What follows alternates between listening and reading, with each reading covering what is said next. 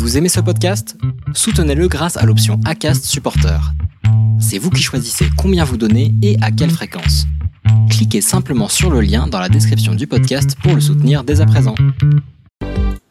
Bonsoir à toutes et à tous, j'espère que vous allez bien, bienvenue pour un nouveau numéro du Racing Café. Bah oui, parce qu'on s'est dit qu'après 8h40 de live, pourquoi ne pas refaire un live hein, finalement, c'est pas mal.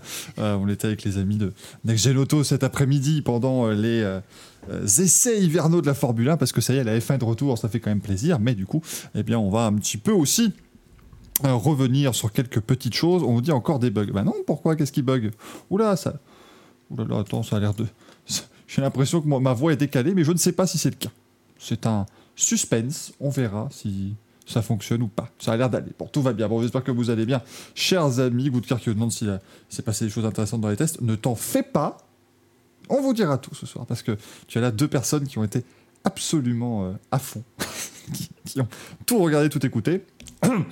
Donc, vous en faites pas, ça marchera super bien. Comment va Axel ? Ça va ?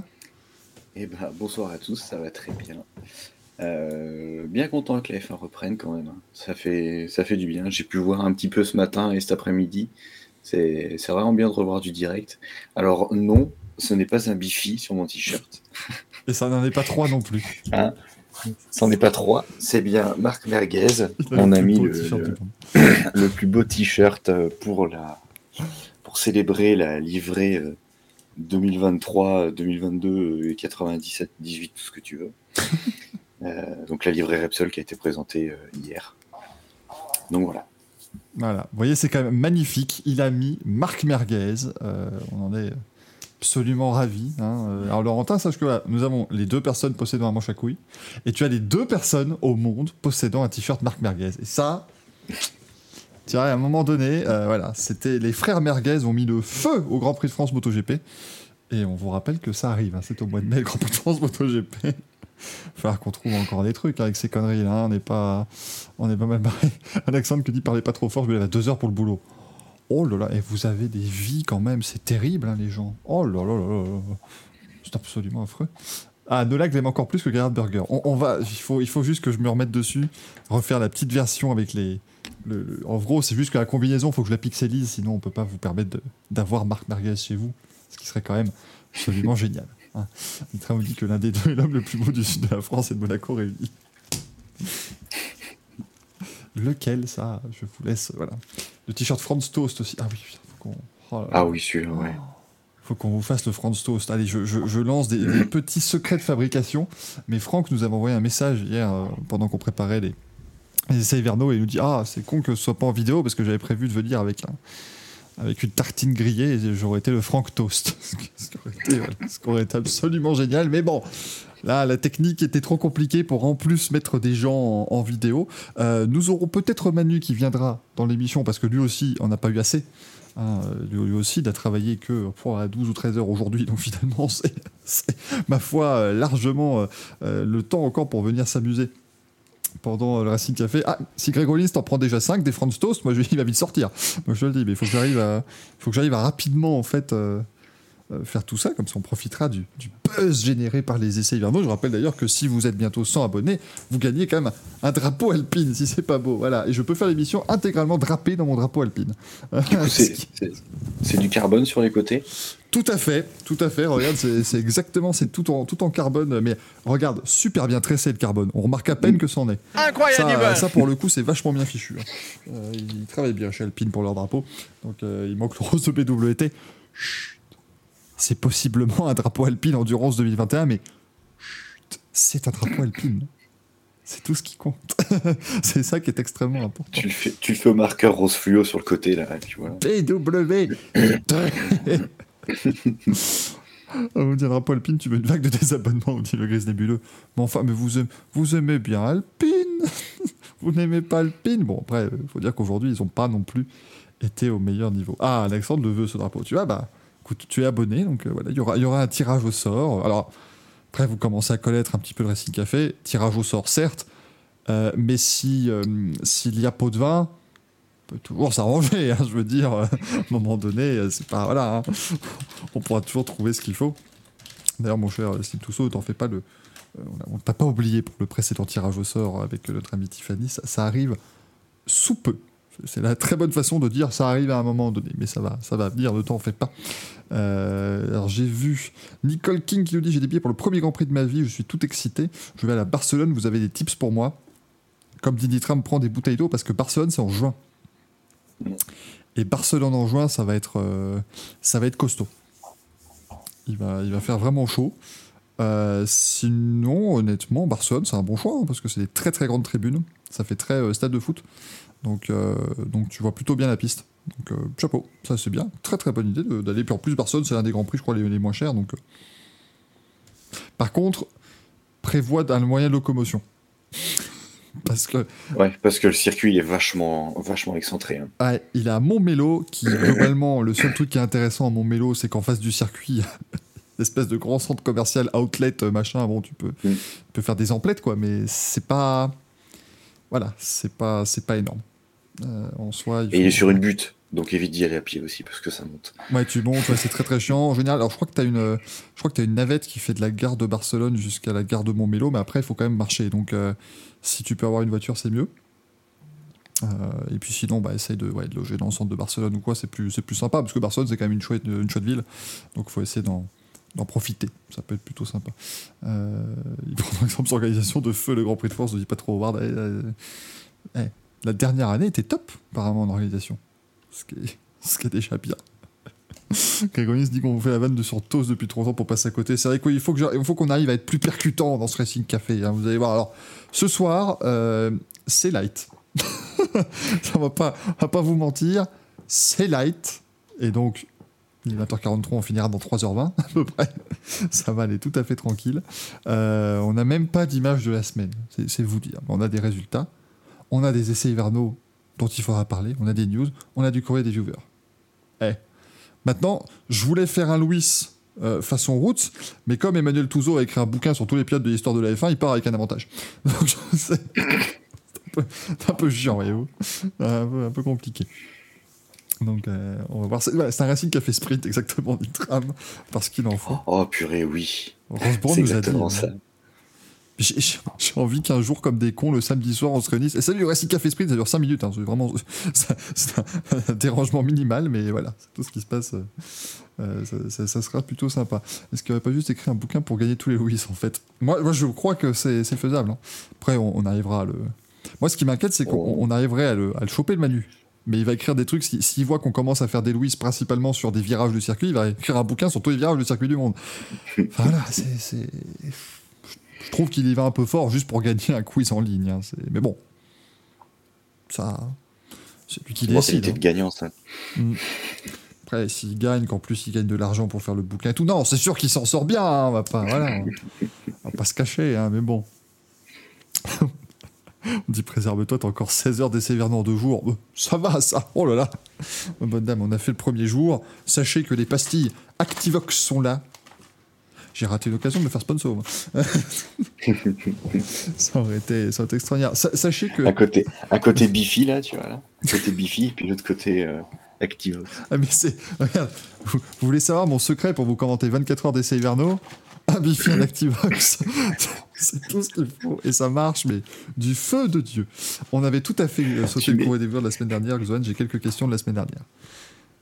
Okay. Tu glisses la pastille dans le Bifi directement. Je décalote et il y a tout d'un coup. Et là c'est fort. Que tu fasses un starter pack, Billy, un Bifi et une pastille. Et un t-shirt fantasy. Parce que je vous rappelle qu'on a aussi Gerhard Burger, Jean-Marie Balek. Enfin voilà, on part là-dessus. Hein, on s'amuse plutôt pas mal. Il y a une galère, c'est pas Red Flags, Activox.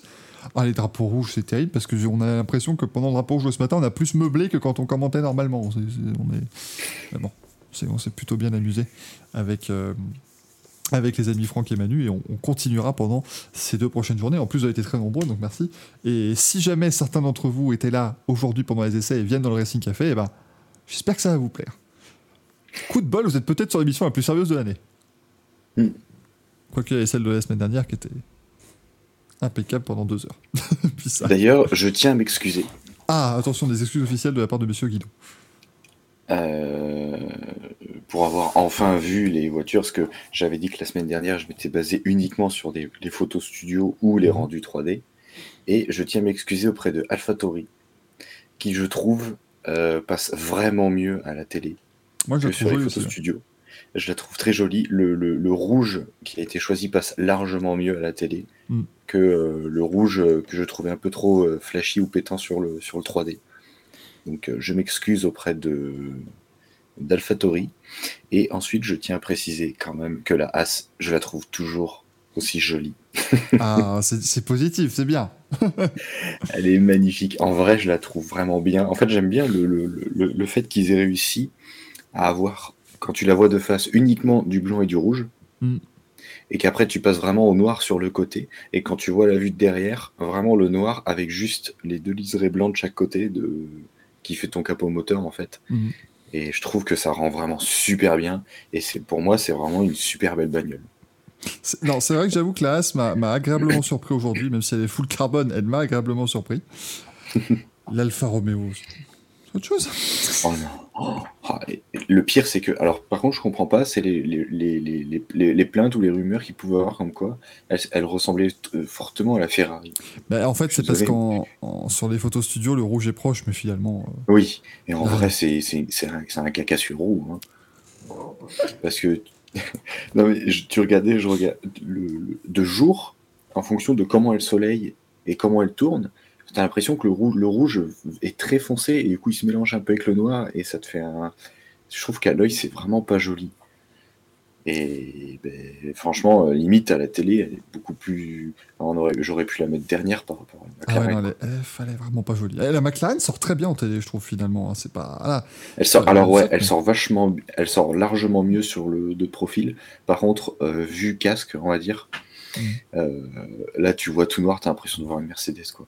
Ouais, non, bah puis les noirs. T'as très peu de orange, mais c'est vrai que la McLaren sort mieux en vrai que l'Alfa Romeo. Et eux, leur carbone est pas joli en plus, McLaren. C'est pas du beau carbone. Les petites touches sur Ferrari, ça va, tu vois. Les petites touches sur la Ferrari, ça marche très bien. Même sur la Red Bull, hein, ça passe. Ouais. Hein. Oh, la Red Bull, elle est vraiment jolie. Hein. Elle est vraiment ça jolie. Ça passe vraiment bien. Et la Haas, ça passe très bien aussi. Hein. Ouais, c'est vrai. Non, ça en fonction de comment tu regardes, t'as limite l'impression que c'est une peinture. C'est ça. Là, ils ont fait du bon travail. Non, il y a quand même des belles petites choses. Ils ont fait du bon boulot. Il y a des belles petites choses. Je vois un super tweet qui met... donc voilà, j'ai passé la journée à bosser avec un live sur les essais en fond sonore, et j'ai pas fini, mais les essais, oui, et c'est nul. Je trouve plus de fond sonore, j'aime pas. Et du coup, maintenant, avec le tweet du Racing Café, nouveau fond sonore. Eh oui, on est là pour ça aussi. Si on peut aider les gens à passer des journées, ça nous fait largement plaisir. Eh bien, écoutez, on dit que la Stone est pas mal. C'est vrai que la Stone est plutôt jolie, mais ça reste... oui, après, après, les voitures les monoplaces qui ont gardé des couleurs, que ce soit Alpine ou Aston, bah, même du coup AlphaTauri, honnêtement, ça rend vraiment super bien. Ça change pas de l'an dernier. La Mercedes, par contre, je la trouve vraiment trop belle. Ah, moi, j'arrive pas. Et c'est la première. Ah, franchement, en fait, j'aime bien déjà. Enfin, je trouve qu'elle est vraiment bien faite. Et tout, je me répète par rapport à la semaine dernière, mais tout le système aéro qu'ils ont fait sur tout ce qui est capot moteur. Ah oui, non, franchement. À la télé, au niveau du. Ce que je trouve très beau, c'est le boulot des ingénieurs. Et je trouve que ça sublime la voiture. Ouais. Ah, c'est vrai que ils ont beaucoup boulot des ingénieurs. Ils ont beaucoup bossé, hein, vraiment, là, c'est très très fort. Rassurez-vous, on reviendra sur la Formule 1 tout à l'heure, parce que, bah écoutez, il s'est quand même passé des choses. Pendant cette première journée à Bahreïn, sur les essais hivernaux, voilà, vous êtes 127. Eh ben non, on démarre pas l'émission tant que vous n'êtes pas 1000. Voilà, vous avez été 1000 plein de fois aujourd'hui, donc j'en ai rien à faire. Ça doit être facile. On va attendre. Voilà, on va attendre, Nous, on a tout notre temps. Alors là, si vous croyez faire les malins, nous, on a le temps. Vous, non. Mais maintenant direction les US, parce que c'était drôle aussi, nous dit Nolag. Oh que oui, parce que il y en a des choses, parce que je suis désolé, pas d'image de la semaine. Après, pour toutes les personnes qui nous écoutent en fond sonore, ils se disent peut-être une émission qui nous est destinée. Calmez-vous, il y a quand même une présentation de livrée MotoGP, va falloir la regarder. Enfin, regardez, on peut vous faire une idée assez proche mentalement. Mais on va lancer les résultats du week-end, donc pas de jingle, j'ai pas encore de jingle des résultats, donc c'est les résultats, voilà. Ça fait un Écoute, l'émission n'a plus du tout de budget, donc on fait ce qu'on peut. Mais en termes de résultats sur le week-end, il n'y a pas eu grand-chose. Oui, Axel, dis-nous. Non, j'allais dire, on a envoyé Gaël à Bahreïn, du coup, tout le budget de la rédac est parti. C'est ça. Et il nous a encore rien foutu. Il est 20h51 en française, 22h51 en local, et on n'a aucune nouvelle. Je ne sais pas. Est-il allé interviewer quelqu'un ? Aucune idée. Est-il allé faire un selfie devant une Aston Martin qui rentre au stand ? C'est peut-être lui qui a pété le fond plat de l'Aston, il ne l'a pas dit, il a marché dessus. Il a mis un caillou. Ça, c'est terrible. Amiel, exactement. Abonnez-vous pour gagner un drapeau alpine et un générique. Ah, ça va commencer à faire beaucoup de choses, moi, que je dois vous offrir si vous vous abonnez. C'est assez terrible. Effectivement, Osco, il est peut-être perdu dans les déserts. Et quand t'es dans le désert depuis trop longtemps, tu te demandes à qui ça sert. Toutes ces règles un peu du jeu. Non, puis merde, j'ai pas tout. Voilà, j'ai pas. Oh, Jean-Philippe Capdevielle, on fait ce qu'on peut. Mais ça marche pas. Il est parti changer Mont Blanc d'épaule. Non, mais c'est terrible. Il y a une superbe photo. Mais c'est très montagneux, Bahreïn. Vous connaissez pas. Moi j'y suis allé et vous connaissez pas, mais c'est beaucoup de montagnes. C'est la face cachée. Un jour, on lui demandera pendant une prochaine émission est-ce qu'il y a déjà souri sur un selfie ou pas, parce que tous ces selfies on le voit comme ça. Très, très, très, très désappointé visiblement d'être pris en photo par lui-même. Donc c'est un peu voilà. Pourquoi pas, après tout, hein, dire, c'est lui qui prend la photo. Il y a des très grands collabs. Exactement, non, c'est... Ah, moi, j'étais surpris à quel point c'est montagneux. Hein. Oh là là, vous vous rendez pas compte. Anitra, mon gagne quand la photo... C'est la télé. Comment que ça ? La télé, elle écrase. Ça écrase, ouais. Toujours.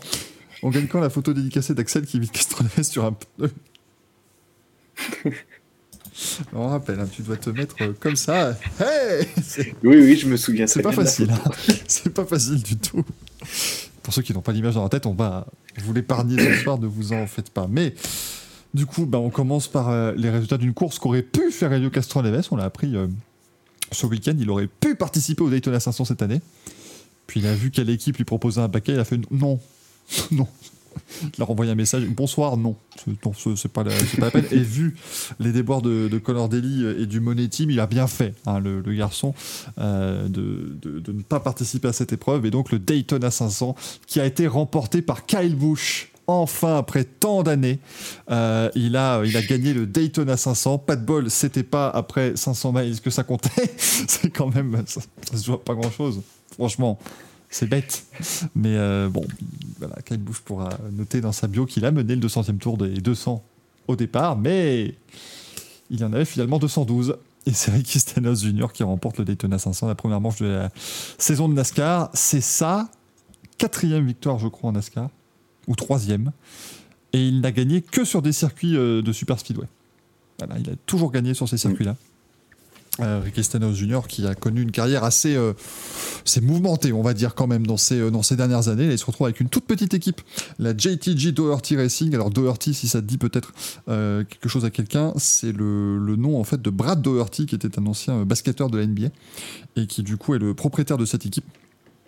Et il a donc remporté le Daytona 500 avec une équipe qui n'est pas franchement extraordinairement bien lotie. Je pense que la dernière victoire, c'était en 2014 avec Edgy Almendinger sur un circuit routier. Donc, tant vous dire que voilà, c'était une grosse cote, hein, pour s'imposer dans cette épreuve du Daytona 500 que vous avez pu suivre en direct ici avec l'ami Manu. On me demande si le poster d'Eraxa est en vente. C'est pas lui qui gère. Faut demander à Barbule Flafla. On lui offre quand même les royalties sur le poster, ça va, on a gagné le procès. Exactement. Facilement. C'est bon, quoi, à un moment donné. Pas besoin de... On peut aller sur la boutique de Formule Blabla. Exactement. Il y a beaucoup de goodies très sympas. Ouais, franchement, non, il fait ça bien, hein, le garçon, hein, donc vous pouvez aller les yeux fermés. Enfin, ouvrez-les quand même, parce que comme ça, vous pouvez choisir votre... oui, ça serait con, un truc parce que voilà, sinon on retrouve un truc que vous ne connaissez pas, c'est pas forcément top. Ah, on fait même de la pub pour la concurrence, tu vois. Mais on n'a pas encore fait de pub pour un bouquin, donc ça va. C'est pas tout de suite qu'on va le faire. Mais donc Ricky Stenhouse qui remporte le Daytona 500 devant Joey Logano et Christopher Bell. C'est une belle surprise quand même. Hein. Ah oui, bah, parce que j'ai regardé le début de la course et Christopher Bell, c'est pas un rookie, mais c'est un jeune quand même. Ouais. Il a 23 ou 24 ans, non, c'est ça ? C'est ça à peu près, ouais, il me semble. Et franchement, début de la course, il était vraiment très solide. Il était toujours devant. Oh merde, il a 28 ans. Putain, il y fait pas. Bah alors, c'est qui est-ce qui a 24 Il me semblait qu'il y avait un pilote qui avait 24 ans. C'est pas Byron ? Attends, William Byron, il n'y a pas... Quel âge William Byron ? 25 ans, le pilote de la 24, justement.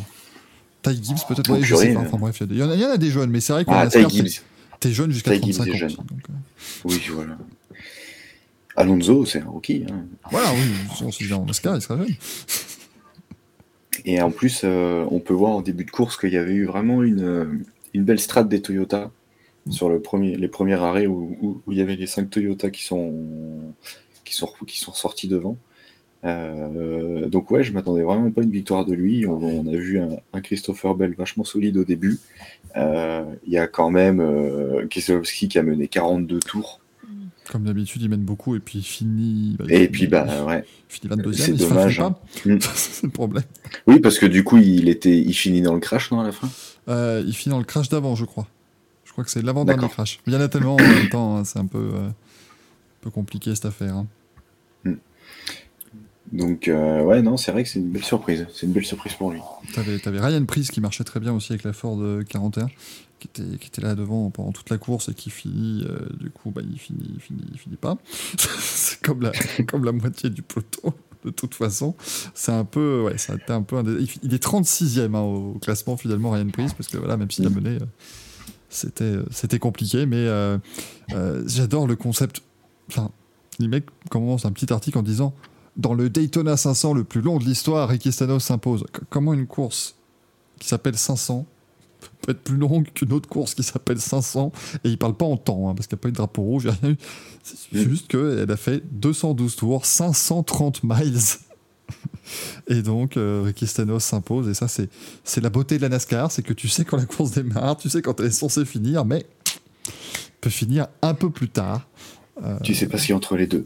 Voilà, c'est absolument prodigieux. Donc pour ceux qui ne comprennent pas trop de quoi on parle ici, en gros en NASCAR, si il y a un drapeau jaune en toute fin de course et qu'on se rende compte que le dernier tour de course va se terminer sous drapeau jaune, donc sous neutralisation, hein, on va dire, ce drapeau jaune, c'est un drapeau jaune sur tout le circuit.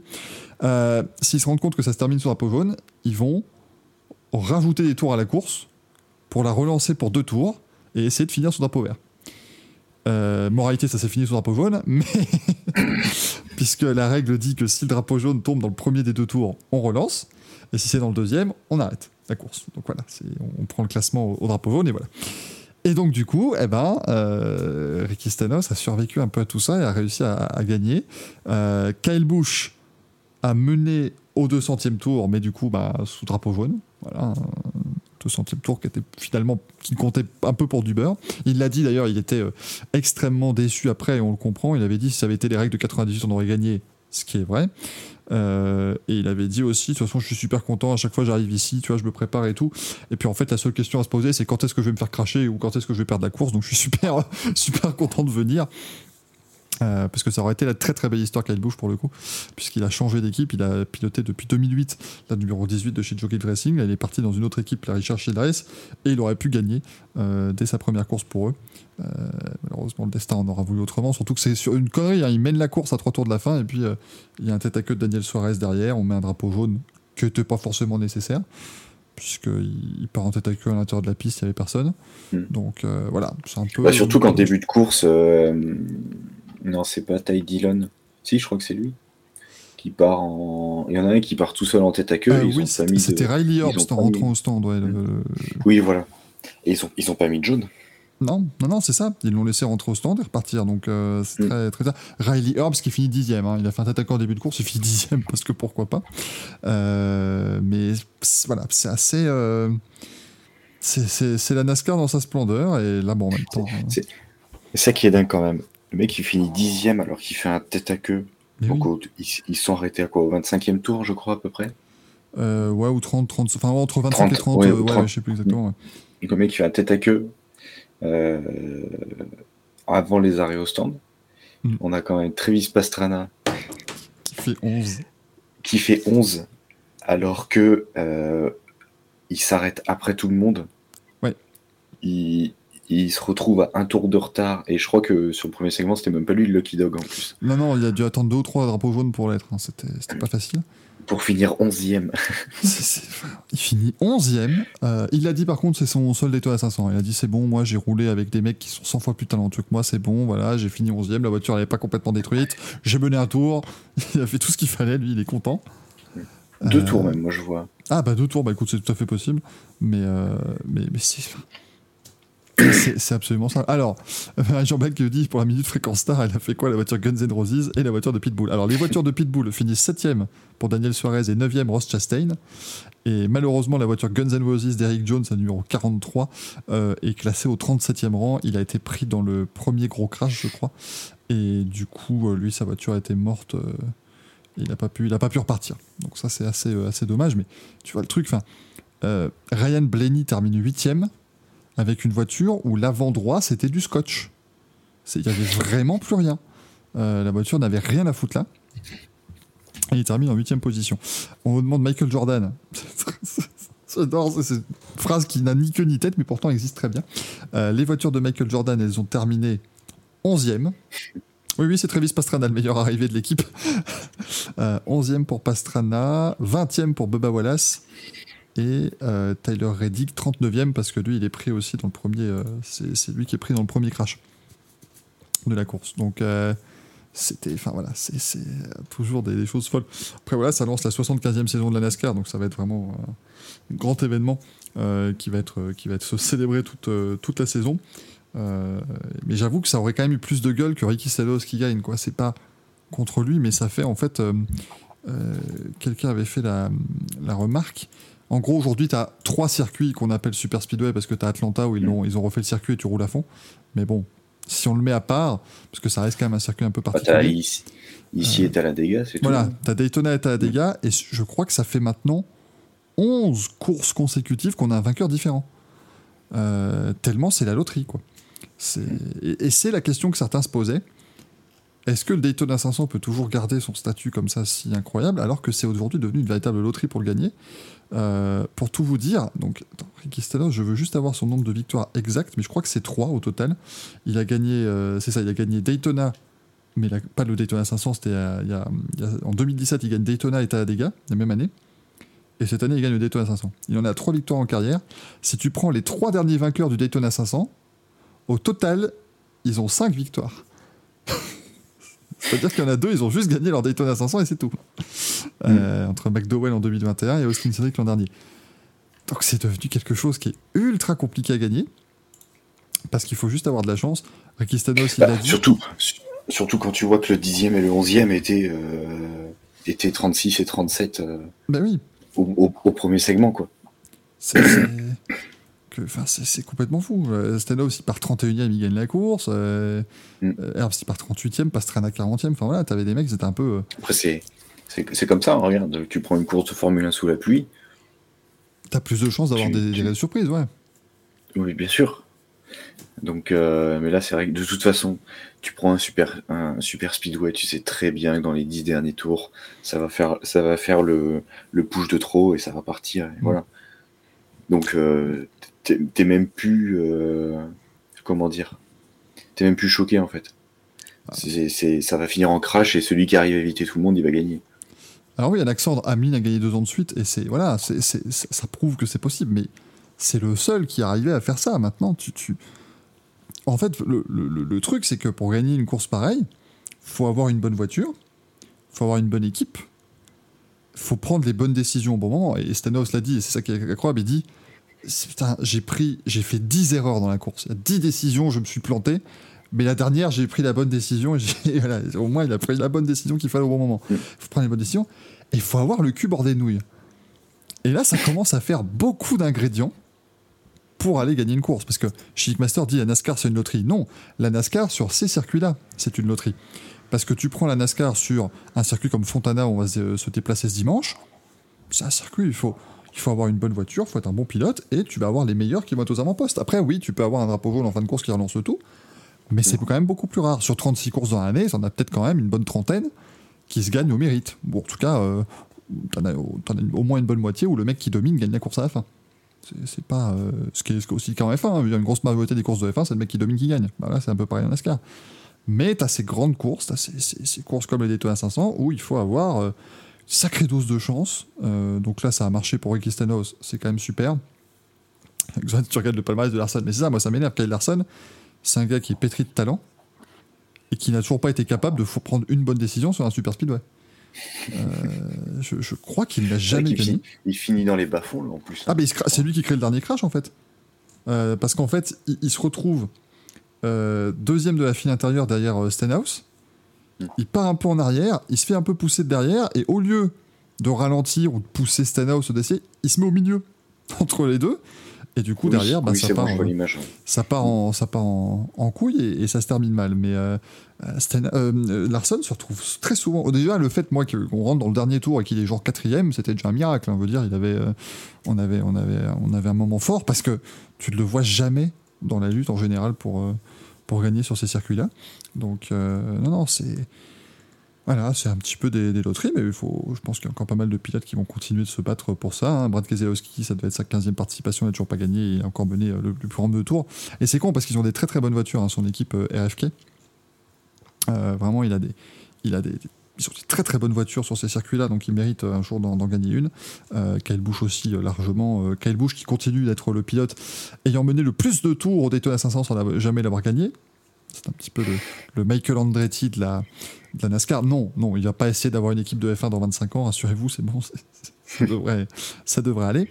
T'as Chase Elliott qui a été pris dans un crash aussi en tout début de course, dans l'un des premiers accidents, parce que c'est une course quand même assez sage, hein. On a eu le premier drapeau jaune à la fin du premier segment, mais c'est un drapeau jaune qui était prévu entre guillemets d'avance, et on a eu jusqu'à la mi-course vraiment pas de gros incidents, c'était assez fluide, et puis la dernière partie de course, c'était un pugilat total, c'est absolument long. C'est de toute façon la base de la NASCAR sur ces circuits-là, c'est que les 90 premiers % de la course font autant de durée que les 10 derniers %. Que les 10 derniers, voilà. Ouais. On vous dit toujours, hein, quand vous voulez regarder de la NASCAR, si la course démarre à 21h, 21h15, branchez-vous à minuit et vous verrez la fin de course tranquillement. Donc il n'y a pas besoin de se réserver toute une soirée pour ça. Et c'est vrai que qu'est-ce que c'est que ce pseudo ? Le monsieur, alors je précise que le monsieur s'appelle comme ça dans le chat, complètement con, qui me dit Stenhouse a fait ce qu'il n'avait jamais fait sur Super Speedway, à savoir rester sage. C'est vrai qu'on l'a pas vu de toute la course. Il n'a pas poussé quelqu'un de manière dégueulasse, machin, et il a gagné. Peut-être que ça va lui permettre de. Ça va lui permettre de se remettre. Je sais plus, il faut que je retrouve la. C'est Almirola qui percute Pastrana et qui l'envoie sur Larson, effectivement. Mais il crée le crash, entre guillemets, parce qu'il est au milieu, mais oui, c'est pas lui qui le crée exactement. Mais c'est merveilleux, c'est Kyle Busch qui explique que c'est une course, c'est une loterie, machin. De toute façon, moi j'arrive ici, tout ce que je fais, c'est me cracher et tout. Et il dit au journaliste, il fait d'ailleurs, c'est qui a eu le bol de la gagner, celle-là, parce que c'est vraiment une histoire de dire. Qui a aucun talent, et on lui dit Ricky Stenhouse Junior, il fait tiens non. Donc il s'est encore fait des amis, Kyle Busch, mais cette fois-ci il n'avait pas de pistolet sur lui, ce qui est déjà mieux que quand il part en vacances au Mexique visiblement. Mais après ça reste un spectacle, faut le prendre comme ça. Oui. Ça reste spectaculaire, mais les Américains ont eu beaucoup de mal devant cette course. Là, j'avoue que celle-là, ça a marqué une fracture parce que la course en elle-même n'était pas exceptionnelle. Elle était sympa, mais pas. Voilà, il y en a des bien mieux. Et les publicités à la télé américaine. Oh, mais quelle chance on a. Terre, hein. Oh là, quelle chance on a d'avoir Automoto la chaîne. Oui. Je crois qu'il y a 25% de la course sous pub. De toute façon, tu le vois quand tu regardes sur. De toute façon, quand tu regardes sur une chaîne. Une chaîne française ou autre, un sport US, dès que tu vois le plan de base ou tu vois des plans de voitures qui durent, tu sais très bien qu'ils sont en pub. Et ça arrive très souvent. Ça arrive très souvent. C'est comme quand tu as des fois des manches de Supercross US, la finale dure 20 minutes, pendant les 20 minutes, ils te calent une pub. Ah ouais, mais c'est prodigieux, alors que c'est pas long 20 minutes. Bah non, mais ils arrivent à t'en caler une. Hein. C'est pas compliqué, mais là, c'est GP Labs, un YouTuber qui fait du sim racing, il a fait en fait un comparatif globalement. Donc en 98, ils ont du coup raté 22% de la course sous drapeau vert En 2001, 35% et demi, mais je crois que c'est parce qu'il y avait beaucoup de tours sous drapeau vert justement. Mais déjà, tu sens que tu es passé d'une chaîne à l'autre et ça a augmenté énormément. Et en 2010, 27% et cette année, 29%. Sauf que le truc, c'est que tu rates un tiers. Donc tu rates un tiers de la course. Il y a un tiers de la course que tu ne vois pas. On a raté 58 tours sur drapeau vert et 78 tours au total, ce qui est vraiment beaucoup pour le coup sur 212. Ouais, 78 sur 212, faut se rendre compte quand même. Si on vous disait que sur un grand prix de F1 sur 53 tours vous en ratez quoi, 19, 20, mais vous pétez un câble. Vous dites, c'est pas, bah, c'est tu prends le week-end prochain Bahreïn, 57 tours, ouais, bah, tu sais qu'il y a 20 tours que tu ne vas pas voir. Ce qui n'est absolument pas possible.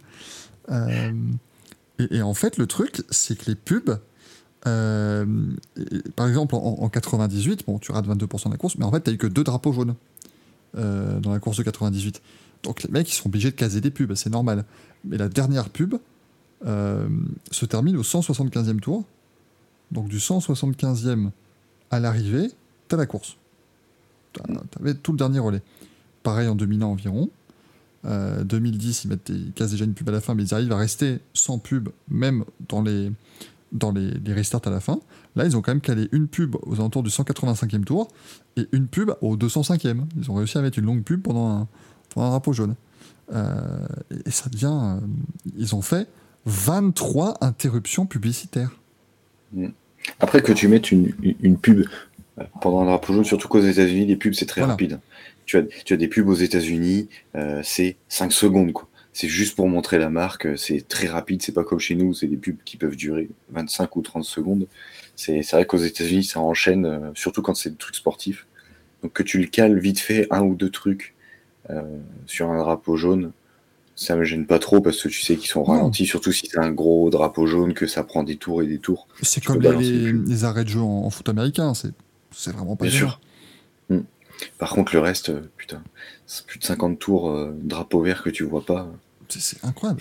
T'as quasiment 60 tours. C'est plus d'un quart de la course en drapeau vert. Tu l'as pas vu. Et là, il y a une neutralisation avant le 125e tour. Donc c'est au deuxième, c'est au premier gros crash. Il y a 3 pubs dans la neutralisation. T'as de quoi faire des overdoses. Et en fait, le souci avec la télé américaine, parce qu'on demande s'il n'y a pas de législation. Non, justement, il n'y en a pas, ou en tout cas très peu. C'est qu'en fait, comme on l'expliquait avec Manu, tu pourrais dire à la rigueur, bon, tu mets 15 ou 20 pubs en début de course, ça va te permettre d'en avoir moins en fin d'épreuve, puisqu'ils ont... Mais ils n'ont pas ça, ils n'ont pas le quota. C'est eux, tu pourrais avoir 74 coupures pubs, ils te retrouveraient de quoi les remplir. Avec en plus, bienvenue dans ce segment sponsorisé par Bidule, on vous met 3 secondes de pub Toyota. À un moment quand même, ils ont mis une pub, ils sont revenus, ils sont restés un tour et demi, ils ont dit bon, on retourne en pub, parce qu'il se passe rien. Enfin, c'est des trucs où... Je comprends, et là les Américains commencent vraiment à se réveiller, quoi. En partie grâce à la F1. C'est bête. Ben oui. Mais la F1, il n'y a pas de pub aux États-Unis. Ben non. Puisque c'est pas prévu. Le polish, en fait, non, c'est que à la base, les courses de F1 aux États-Unis étaient diffusées avec moult pubs et c'était insupportable. Mais t'as le Polish Mothers qui est venu voir ESPN, qui a dit bon les gars, combien est-ce qu'on peut vous payer pour que vous mettiez notre logo sur l'écran toute la course? Par contre, vous mettez pas de pub. Ils ont dit bah vous nous payez tant. Ils ont payé et du coup t'as toute la course avec un logo Mothers Polish, certes, mais t'as pas une pub. Tu vis ça comme les Anglais. Et la F1, c'est un tabac aux États-Unis maintenant et c'est pas que grâce à Drive to Survive. C'est fou. Et attention, ce qui est encore plus fou. Incroyable. Oh. Ça marche pour Jean-Luc Mélenchon. Bonsoir. Un communiste sauvage apparaît. Un coco sauvage est là. Comment allez-vous? Fort bien, et vous-même? Bah oui. Bah, ça va, ça fait longtemps, Michael, dis donc. Oui, bah, c'est ça trop bien. Ça fait... On s'est pas vu depuis... Oh là là. Au moins. Pouf, tout ça. Non, mais voilà, un Racing Café sans Manu, il n'est pas un Racing Café. Là maintenant, tu te dis, ah, mais quoi? T'as accès à les gars qui vont m'écrire des mails outrés. Assassin. Je comprends que ça parlait NASCAR, alors je suis venu un petit peu. Bah oui. On parlait des pubs. Ouais, parce que c'était... L'enfer. Comme je disais à Axel, quelqu'un a fait un comparatif. Donc il y avait 14 coupures pub en 98 pendant la course. Il y en a eu 23 cette année. Et les Américains ont loupé 78 tours sur 212, dont 58 sur drapeau vert. Mais le truc, c'est qu'en plus d'être nombreuses, elles étaient longues. Mm. C'était ça le problème, en fait. Parce que, encore, les Américains sont habitués à mettre beaucoup de pubs, mais là, c'était un enfer pur au niveau de la longueur des spots, quoi. Moi, je vois, par exemple, entre le 75e et le 100e tour, donc c'est 25 tours. Le tour fait moins de 50 secondes. Donc on est sur du 20 minutes maximum. Hein. Il y a 3 pubs en 20 minutes. C'est hallucinant. Alors après, ils comptent aussi les pubs en side-by-side où tu gardes la course en quart-image, mais ouais. C'est pas pareil quand même. Bien sûr, et surtout, quand tu vois que moi, je suis le premier à râler, quand tu regardes par exemple le MotoGP sur Canal, quand il quitte la grille et que tu as donc le tour de chauffe qui commence, là, il cale toujours une petite pub et que des fois, tu rates le début du tour de chauffe, tu vas rater peut-être les 2 premiers virages du tour de chauffe. Et ben des fois je râle parce que je dis tiens, j'ai pas vu les 2 premiers virages du tour de chauffe. Et puis Erika, ils vont voir pas 58 tours de leur course. Après, nous en France, on avait quand même TF1 avec la F1 qui faisait, qui quand même était pas autant en nombre, mais qui en termes de timing et tout ça, c'était une horreur, quoi. Mais c'est comme je disais, Axel, imagine, on arrive au Grand Prix de Bahreïn et sur les 57 tours, t'en rates 17. Mm. Ce serait, enfin, les gens pèteraient un câble. Moi, je trouverais ça aberrant. Bah, surtout sur une chaîne où tu payes, en fait, parce que c'est quand même des chaînes avec abonnement là-bas. Si je dis pas de bêtises. Pour la NASCAR ?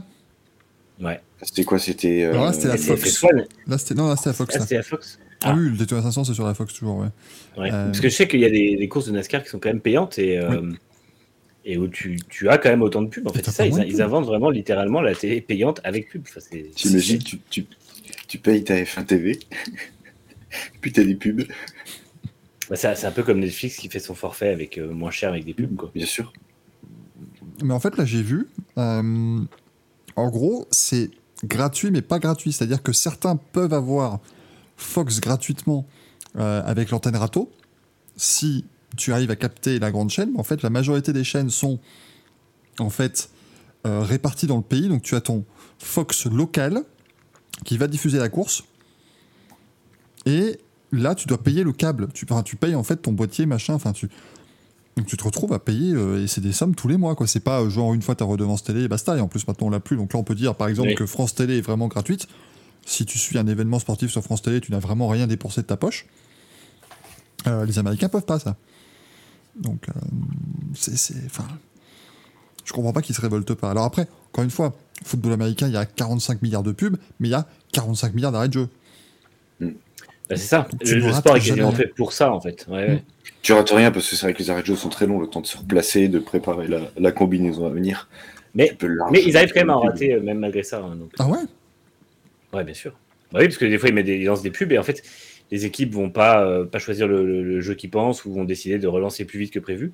Et une fois sur 2, ils sont à l'ouest et tu arrives pendant le début du premier jeu, quoi. Donc, après, c'est pas dramatique, mais il y a quand même une priorité absolue de la pub sur le sport. Ouais. Ça, Imagine, tu dis à des gens, tu vas rater un moment en foot. Tu vas perdre 2 minutes de ton match de foot, on va te mettre une pub. Mais c'est un scandale absolu. Les gens, ils brûlent des maisons pour ça. Je les comprendrais.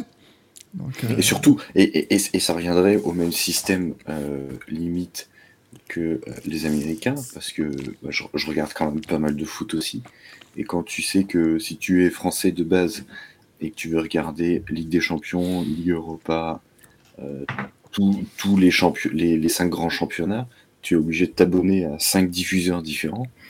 Donc tu sors pas loin de plus de 100 € par mois juste pour mater du foot. Et si les mecs, en plus de ça, dans ta première ou ta deuxième mi-temps, ils calent des pubs, le monde y prend feu, c'est sûr. C'est pas ça, c'est absolument pas possible. Franchement, il faut... Voilà, mais on a de la chance que qu'on vive les sports américains sans pub, nous, parce que finalement, même tu regardes les matchs de foot US, du coup, voilà, tu te trouves avec le foot US, que ce soit sur BeIN ou sur l'équipe, eh ben, les mecs, pour au moins 30% ou 40% des arrêts de jeu, ben, ils les vivent, ils te les commandent, parce que ben, qu'est-ce que tu veux faire ? On n'a pas le droit de mettre de la pub. Mais là, c'était l'an dernier. L'an dernier, j'avais testé de regarder une course d'IndyCar sur NBC qui diffusait, je crois. Ouais. Au bout de 20 minutes, j'ai arrêté. Eux, c'est les pires. En fait, j'ai regardé sur NBC. Moi, j'ai pu profiter de l'avant-course, qui était vachement cool. Enfin, tu sais, là, tout ce qui est mise en grille, etc. Ouais. L'hymne américain, enfin, le truc de base des Américains. Et franchement, à regarder sur NBC, c'était vraiment cool parce que là, pour le coup, t'as pas de pas de pub. Et la course commence.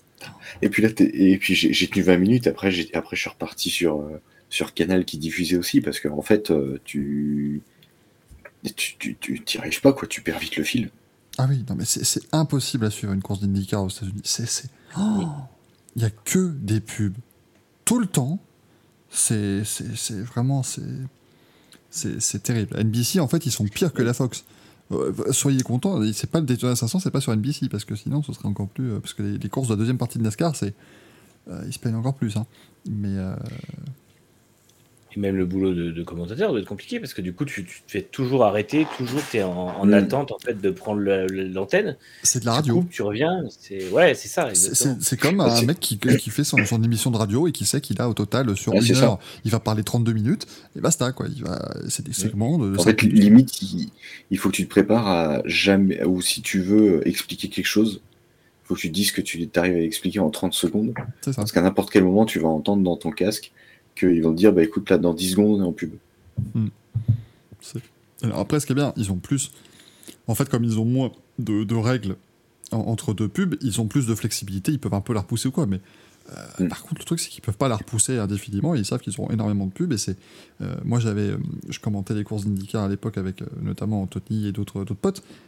À la fin, quand on se retrouvait avec un stream où il y avait des pubs pour le diffuser, pour commenter par-dessus, on se préparait en disant écoute, là on va prendre des prises de parole limitées, on va tu essayes de condenser le truc, tu te lances pas dans des histoires ultra longues parce que tu sais que t'auras pas le temps de les finir, parce que des fois tu as vraiment 3 minutes sans pub et ça repart. C'est super limitatif du coup, parce que tu peux pas faire des analyses complètes, ou alors t'es obligé d'être stoppé, de revenir et tout ça, et de tenter d'en reparler après. C'est un peu, ça limite quand même la qualité des commentaires, je trouve.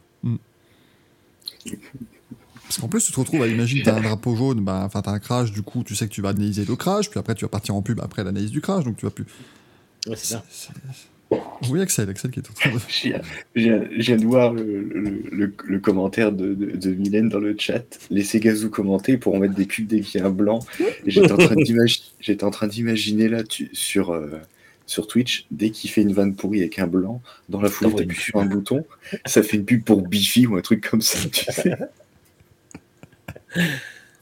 Ah merde.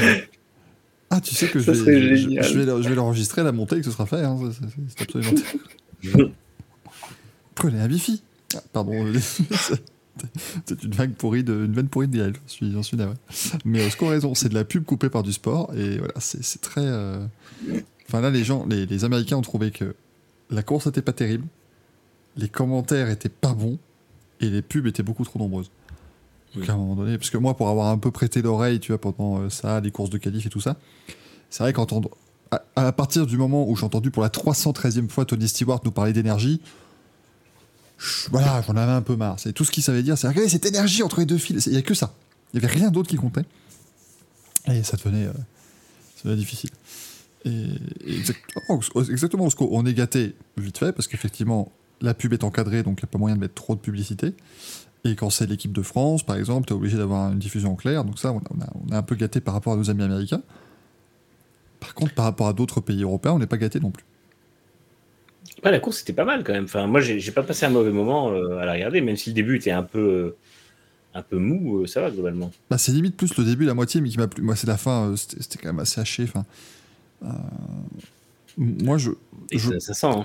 Mais oui, mais en fait le truc c'est que fut une époque c'était pas comme ça, et là on est quand même depuis 6-7 ans dans une espèce entre guillemets de parodie où c'est vraiment, de toute façon ça roule un peu, ça va s'éclater à un moment et vont finir à 5 ou 6, c'est toujours un peu le même schéma de la fin de course. Après on sait qu'on signe pour ça, je veux dire, mais ce serait bien si on arrivait à faire en sorte que ce soit plus trop le cas, parce que là c'est la fin de course, tu te retrouves avec le mec qui mène le 200e tour, tu sais que c'est pas lui qui gagne de toute façon. Donc après, voilà, faut gérer le tout. Mais... Chic Master et NASCAR, c'est dramatique depuis quelques années niveau diffusion. Ouais, c'est pas simple pour les Américains. Mais cela dit, ce dimanche, le Daytona 500 a été l'émission de télé la plus vue du week-end. Donc, en attendant, ça a quand même fait encore un succès relatif, parce que c'est beaucoup moins qu'il y a 10 ou 20 ans. Mais ça reste quand même... Ça reste quand même correct, quoi. Et ça a encore bien marché. Donc, il n'y a pas que du négatif du côté de la NASCAR. Et je pense que la course de ce week-end va être très belle pour le coup, parce que c'est sur une super piste, qu'il y a des belles bagarres et tout ça. Et donc, voilà, Fontana, je pense qu'on va bien s'amuser. Mais il va falloir encore passer par quelques moments dans la saison où ce sera un peu plus comique, parce qu'il se passera des conneries plutôt que véritablement de la baston, quoi. En tout cas, bravo à Ricky Stenhouse, qui pourra dire toute sa vie qu'il a gagné le Daytona 500. Comme Austin Dillon. Qui... Est-ce que c'est pas un peu un hold-up cette affaire, parce que... Ben oui, mais comme je disais à Axel, quelqu'un compilé, sur les 3 derniers Daytona 500, les 3 pilotes qui ont gagné au total dans leur carrière, ils ont gagné 5 courses de NASCAR. Et Stenhouse en a gagné 3. Oui, hein. C'est Dillon, McDowell, Stenhouse. Non, c'est McDowell, Cindric et Stenhouse. Ah oui, Cindric. Bah, et McDowell et Cindric, ils en ont gagné qu'une. Et Stenhouse, il devient quand même littéralement le nouveau Michael Waltrip. Il ne gagne que sur Super Speedway. Et bon, Michael Waltrip, il est sympathique, je veux pas dire, mais en quelque chose comme 780 départs, il a gagné 4 courses, quoi. Donc c'est pas non plus... Mais 2 Daytona 500. mais c'est devenu une course qui est une loterie absolue. Et si tu prends que Daytona était à l'égal, les 11 dernières courses ont été remportées par 11 pilotes différents. Dont une plâtrée de pilotes qui ont gagné qu'une ou deux courses, quoi. Donc c'est assez... je sais pas. Je sais pas ce que la NASCAR peut véritablement faire. À l'époque où c'était où les circuits étaient très usés, du coup t'avais quand même des bosses, il fallait quand même que la voiture se comporte bien, donc tu te retrouves en truc bien. Alors non, Xoan, non, Truex n'a pas que 2 victoires et que 2 en Super Speedway. Martin Truex Jr. a quand même gagné le titre de NASCAR en 2017. C'est quand même... Non, c'est un pilote qui a mis longtemps à éclore, mais qui maintenant a quand même... Mais je crois que Truex n'a jamais gagné sur Super Speedway, surtout. Il a gagné, il gagnait beaucoup sur les 1 mile et demi. Par un moment, il était super bon comme ça. Ouais. Ça, Charlotte. Non, Charlotte, c'est pas 1 mile et demi, mais. Si, c'est aussi 1 mile et demi. Ouais. Donc, de toute façon, tu as le choix. Enfin, tu parles d'un circuit de NASCAR. S'il est entre 2000 et 2017, tu as 97% de chance d'avoir raison. Donc. C'est vrai. Mais ouais, non, parce que c'était vraiment son truc à Truex. Et. Non, lui, c'est un pilote legit pour le coup. Il domine le Coca 600 et il emmène genre 570 ou un truc comme ça. C'est une boucherie, c'était un Kansas 500, je sais plus. Non, je me rappelle qu'il y a une course. Je crois qu'il fait un Coca-Cola 600, il mène 390 tours sur 400, une connerie de genre. Ouais, c'est ça, c'est ça. Et il y a une course au Kansas, la même année ou l'année suivante, où il fait la même chose. Il prend la tête et en fait, il la lâche jamais. Et c'était genre méga nul. Enfin, en plus, c'était les courses les plus nulles, il se passait rien derrière, c'était horrible. Et mais je pense après aussi que les courses sur Super Speedway, c'est devenu la loterie et finalement la NASCAR, ça lui va bien. Ça fait des courses un peu folles, il se passe toujours des trucs, il y a des accidents. Oui, ça anime. Tout le monde est content en fait. Ouais. Parce que justement, à l'époque où on avait les short tracks qui étaient un peu chiants et ou en tout cas qui étaient vraiment hachés, parce qu'à l'époque de la Gen 6, c'était quand même vraiment les courses sur short track étaient assez hachées, assez bourrines. Il y avait ça, il y avait les 1 mile et demi qui étaient méga chiantes, il y avait à l'époque que 2 circuits routiers, et je pense qu'ils étaient contents de laisser un peu le truc se transformer en une foire complète au niveau des super speedway, et maintenant que c'est un peu instauré, de toute façon les pilotes ont compris que c'était marrant, et ils jouent tous comme des... Enfin, on l'a vu ce dimanche, il se passe rien pendant les 2 premiers tiers de la course, et puis les derniers, c'est tout le monde fait le bourrin, et c'est au dernier qui reste debout, quoi. Donc... Sinon, parce qu'il était plus soft que les autres. Au lieu de faire le Daytona 500, on fait le Daytona 50. Bah oui, c'est beaucoup plus pratique. Non mais là, 2016, Truex, il gagne le Coca-Cola 600, il mène 392 tours sur 400. Comment tu veux regarder ça en sachant que le mec va mener 392 tours? Oh, je l'ai vu cette course, c'était affreux. C'est terrible. C'était en 2016. En 2017, il est plus sympa. Il mène 233 tours et finit 3ème. Mais en 2 ans, le mec, il mène plus de 600 tours sur 800. Enfin, mais ça ne battra pas. Il y avait une stat un jour, c'était Scott Dixon, qui en 2003, c'est exceptionnel. je crois qu'il mène genre les 50 derniers tours d'une course, qu'il gagne évidemment. Ensuite, il mène les 206 tours complets de la course d'après et les 44 premiers de la suivante. Le mec, à un moment donné, il menait tous les tours qui existaient. C'était absolument hallucinant. Un Coca-Cola 600 2016. Putain, mais... Heureusement, je ne l'ai pas vu, ouais, celle-là, quand même. Ah, c'était hardcore, franchement. Je suis resté jusqu'à la fin parce que je me disais, c'est le Coca 600, il va se passer quelque chose et tout. Et en fait, non, il ne s'est jamais rien passé. Et je crois qu'il n'y avait pas eu de drapeau jaune en fin de course. Enfin, c'était vraiment, genre, ça a fini de manière totalement foireuse, super tard en plus, parce que c'est le Coca 600, donc forcément, puis bah. T'es dans l'euphorie de la journée, t'as eu Monaco, l'Indy 500, tu te dis de toute façon je reste jusqu'au bout parce que c'est une chouette journée, mais en fait c'était affreux. Moi je me rends compte que le Coca 600, je ne le regarde quasiment jamais en live. Je l'ai jamais vu finir en live, ça c'est sûr. Ah putain, tout le temps. Ah non, moi je le regarde. T'as les dimanches de mai, je suis pas disponible. mais moi le pire c'est que l'an dernier je me dis, hey, c'est bon, là pour une fois la course elle va démarrer à 18h, à l'heure à laquelle je pourrai la regarder, Et je me suis endormi comme une merde à 20h10, hein, parce que bon, la journée était chargée et basta. J'ai quand même pas vu le Coca-Cola 600. Parce que c'était terrible. C'est vrai, quand ça m'est arrivé 2-3 fois l'an dernier, mais si tu as je crois que c'est une ou deux fois que c'est arrivé, ou si tu fais la triplette MotoGP, donc le warm-up le matin, plus Moto 3 à partir de 11h30, de 11h, pardon, tu enchaînes Moto 2, Moto GP, Formule 1 et que derrière tu enchaînes sur l'IndyCar. Voilà, l'IndyCar, souvent, c'est un. Tu sens que déjà t'as des escarres aux fesses parce que t'as passé la journée dans le canapé. Le pire, c'est avec NextGen parce qu'on couvre les deux et F1 IndyCar. Donc, souvent, tu sais, ils mettent la course d'IndyCar vers 20h, tu vois. Donc, quand tu as une course un peu longue en F1, et ben ça se finit vers 18h. Nous, on bosse un peu sur la pré-course jusqu'à 20h et t'enchaînes direct avec l'IndyCar sans bouger de la chaise, tu vois. Et c'est la course d'IndyCar, elle est méga longue, du coup. C'est des courses un peu chiantes, tu sais. Je vois pas du tout de quoi tu parles, Manu, sachant que dimanche prochain, la Formule 1 démarre à 16h et l'IndyCar à 18h30. Alors, c'est horrible. Ouais, c'est la première course de la saison, c'est le même week-end.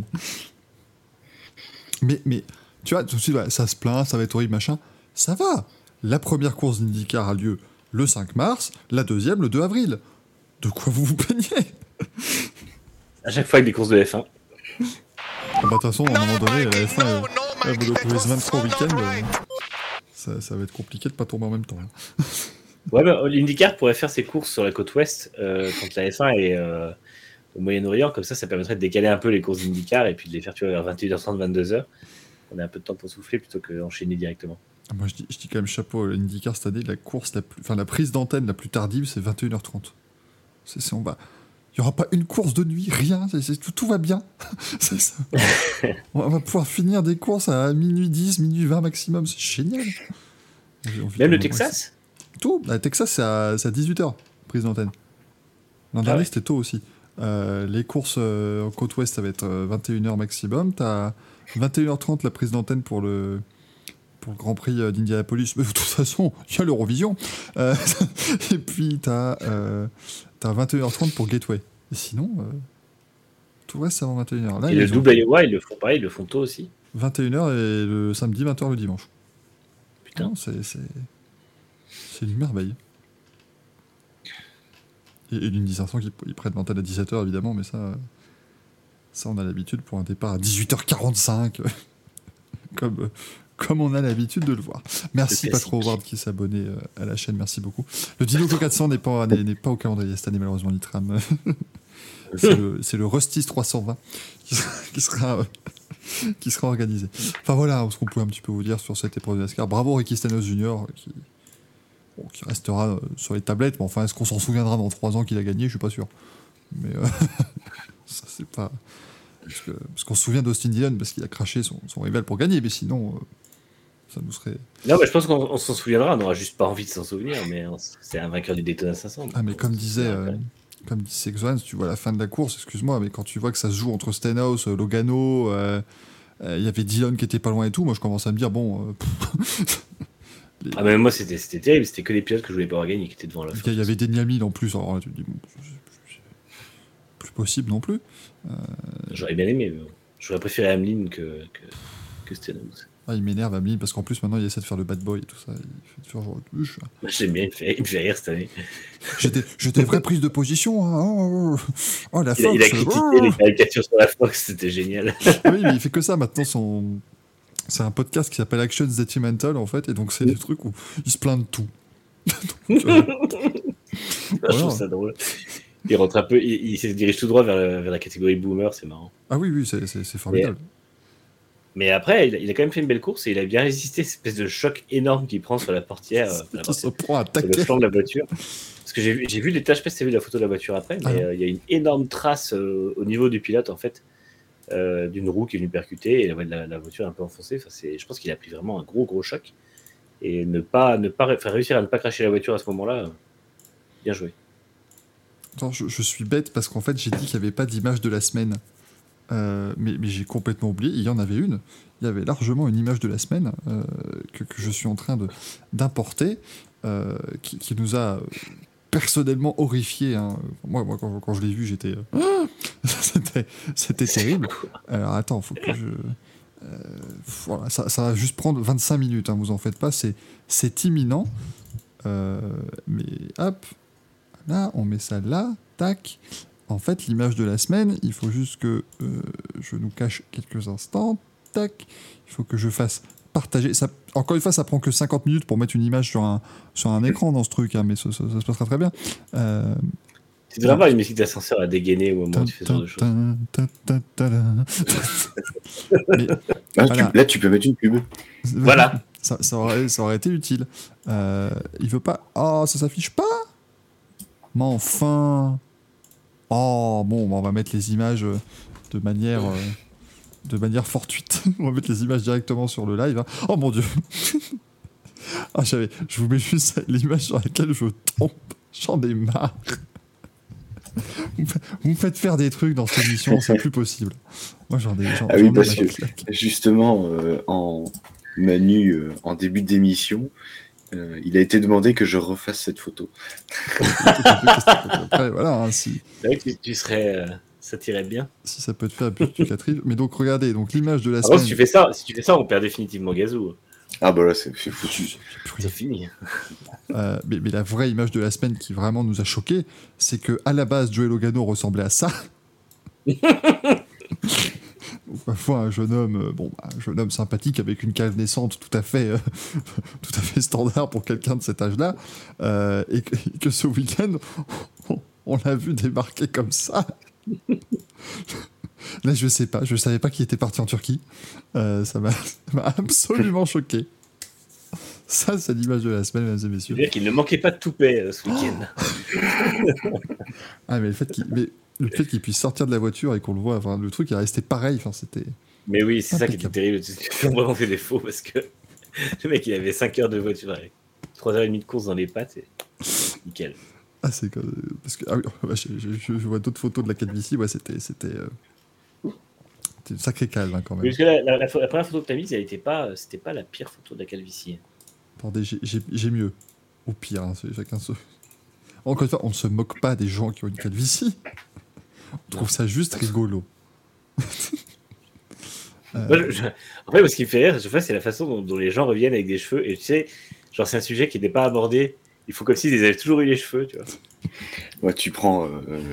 moi, ça me fait toujours marrer. C'est quand tu prends Vettel, qui est obligé de se faire pousser les cheveux jusqu'aux épaules, comme pour dire « j'ai toujours eu les cheveux longs ». Oui. L'autre, il a débarqué au Gerhard Berger, et maintenant, on est censé croire que ça doit être bien mort, quoi, s'il vous plaît. Voilà, ça, cette image-là, là, celle-là, elle est hardcore quand même. Je vais m'étouffer.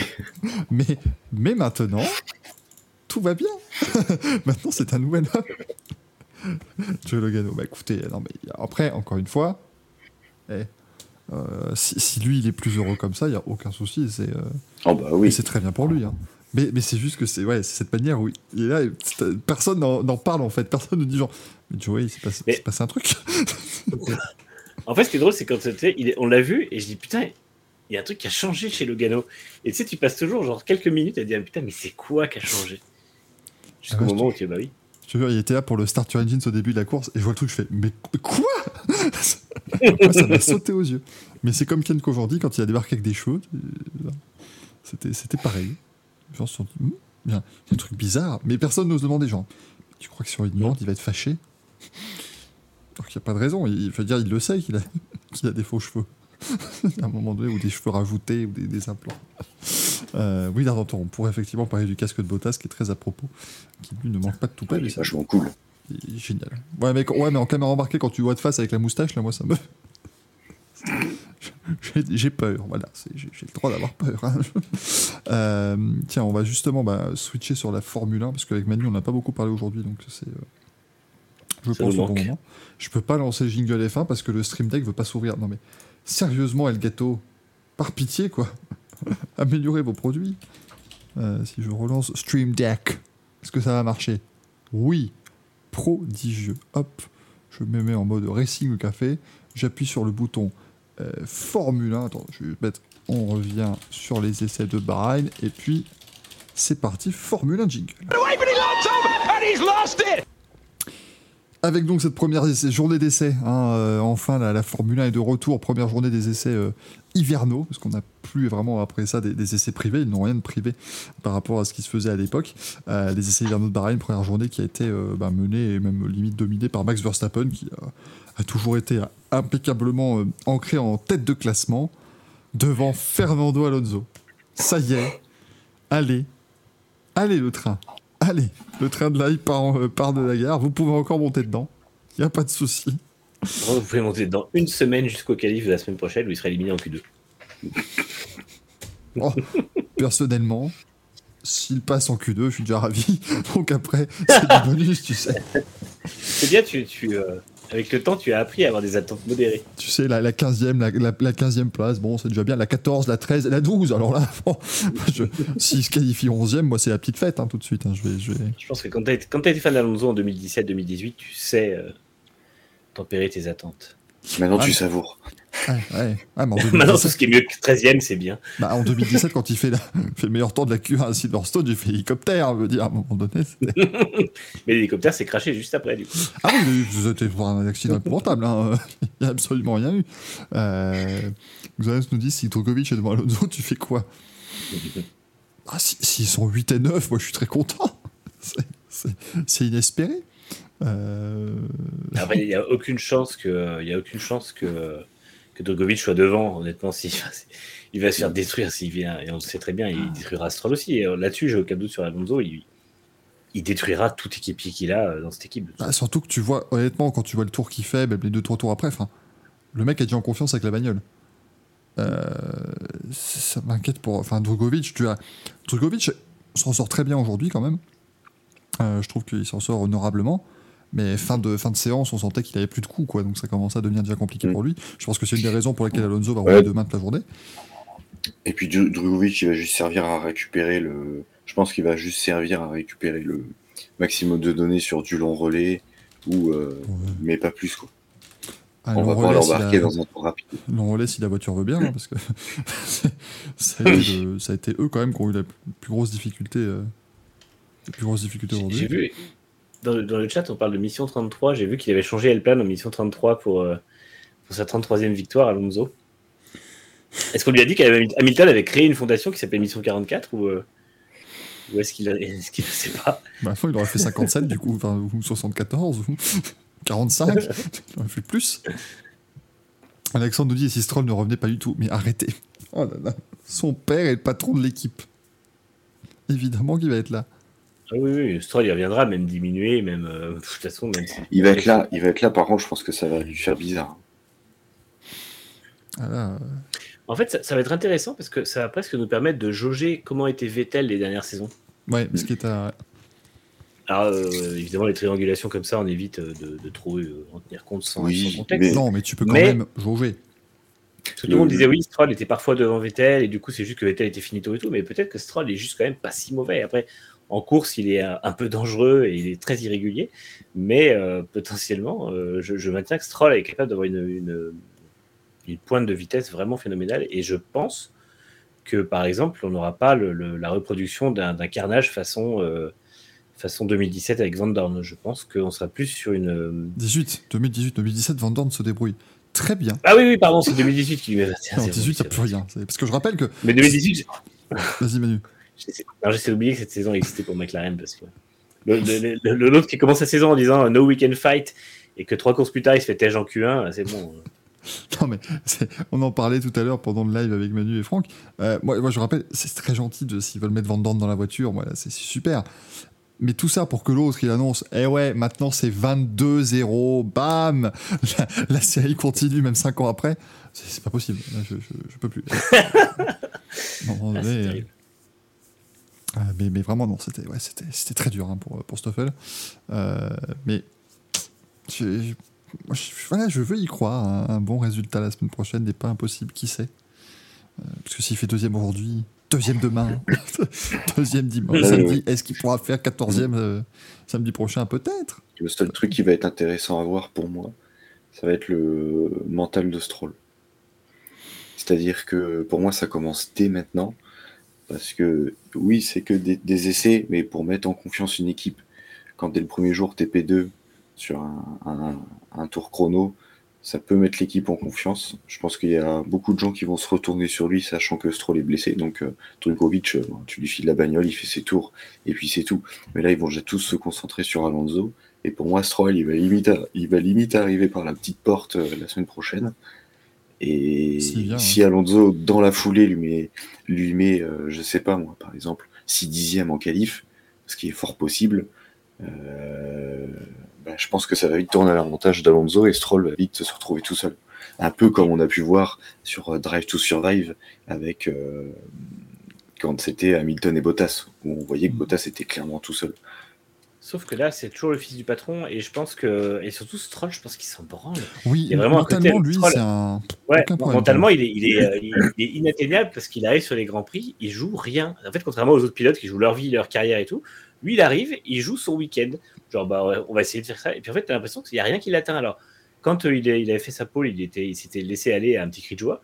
Mais sinon, c'est vraiment c'est le coefficient émotif d'une armoire, quoi. Tu vois, il ne se passe rien. Donc, forcément, du coup, pour moi, s'il bat Alonso, tant mieux. S'il le bat pas, c'est pas grave. De toute façon, soit il gardera sa place, soit le jour où Papa Stroll veut vraiment avoir un objectif de titre, il le renverra, il paiera une équipe pour qu'il prenne le fiston, et puis en même temps, s'il va dans une équipe de fond de grille, ma foi, il sera pas non plus déméritant. Et je pense que vraiment, il y a aucun.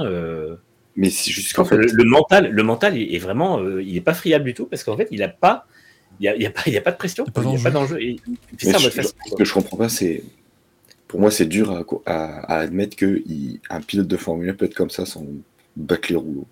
Même ça fait percuter quand c'est les interviews. À chaque fois, quand il se crache ou qu'il fait des conneries, il s'en branle. Il s'en branle de tout. Et c'est vrai que pour moi, normalement, t'es un pilote de Formule 1, c'est même si t'es dernier, tu viens pour être champion du monde. À la base, les mecs, ils viennent pour être champion du monde. Et je pense que Stroll, le boss, je pense qu'il serait très content de faire des performances, mais vu que ça vient pas, de toute façon, il peut se planquer derrière le fait que l'équipe dans laquelle il est jamais une équipe qui peut viser le titre ou les victoires. Et du coup, quand il y a un bon coup à faire, il le sent et il le fait, parce qu'honnêtement, il fait un podium sa première année, il fait une première ligne sa première année, il fait podium à Monza 2020, il fait une pole, Turquie, encore une fois, il n'abîme pas la voiture sur un vibreur, je pense qu'il gagne, parce que vraiment, il était imprenable. Et donc, quand il y a quelque chose à faire, il le fait. Quand il n'y a rien à faire, il ne le fait pas, c'est pas grave. Et ouais, vraiment, ça fait quoi ? Ça fait 7 ans qu'il est là ? Ouais. Quelque chose à faire en 7 ans ? Non, mais c'est vrai. Ah, mais il a chopé, son podium. Quand il fait en même temps, il n'a pas eu. Enfin, 2017, il avait une voiture correcte, mais c'était la première année. 2018, il conduit un tréteau. 2019, il conduit un tréteau. 2020, il conduit une Mercedes qu'il n'arrive pas trop à capter, mais il fait des belles choses. Après, il chope le Covid et puis il se fait une grosse boîte au Mugello. Il a une saison un peu plus compliquée face à Perez. Et 2020-2021, la voiture est. Alors, 2021, il se fait bien massacrer par Vettel. 2022, de toute façon, la voiture n'était pas au niveau, et lui a été, il surnageait, mais il y a aussi des choses qui expliquent qu'il n'est pas un palmarès de fou, et en même temps, oui, il aurait pu faire mieux, et oui, de toute façon, on sait qu'il se fera étrier par la moitié du plateau, sinon les 3 quarts, mais il a ce côté hyper irrégulier qui fait que, si tout se passe bien pour lui, il pourra faire mieux que ce qu'on attend, et en même temps, il s'en foutra.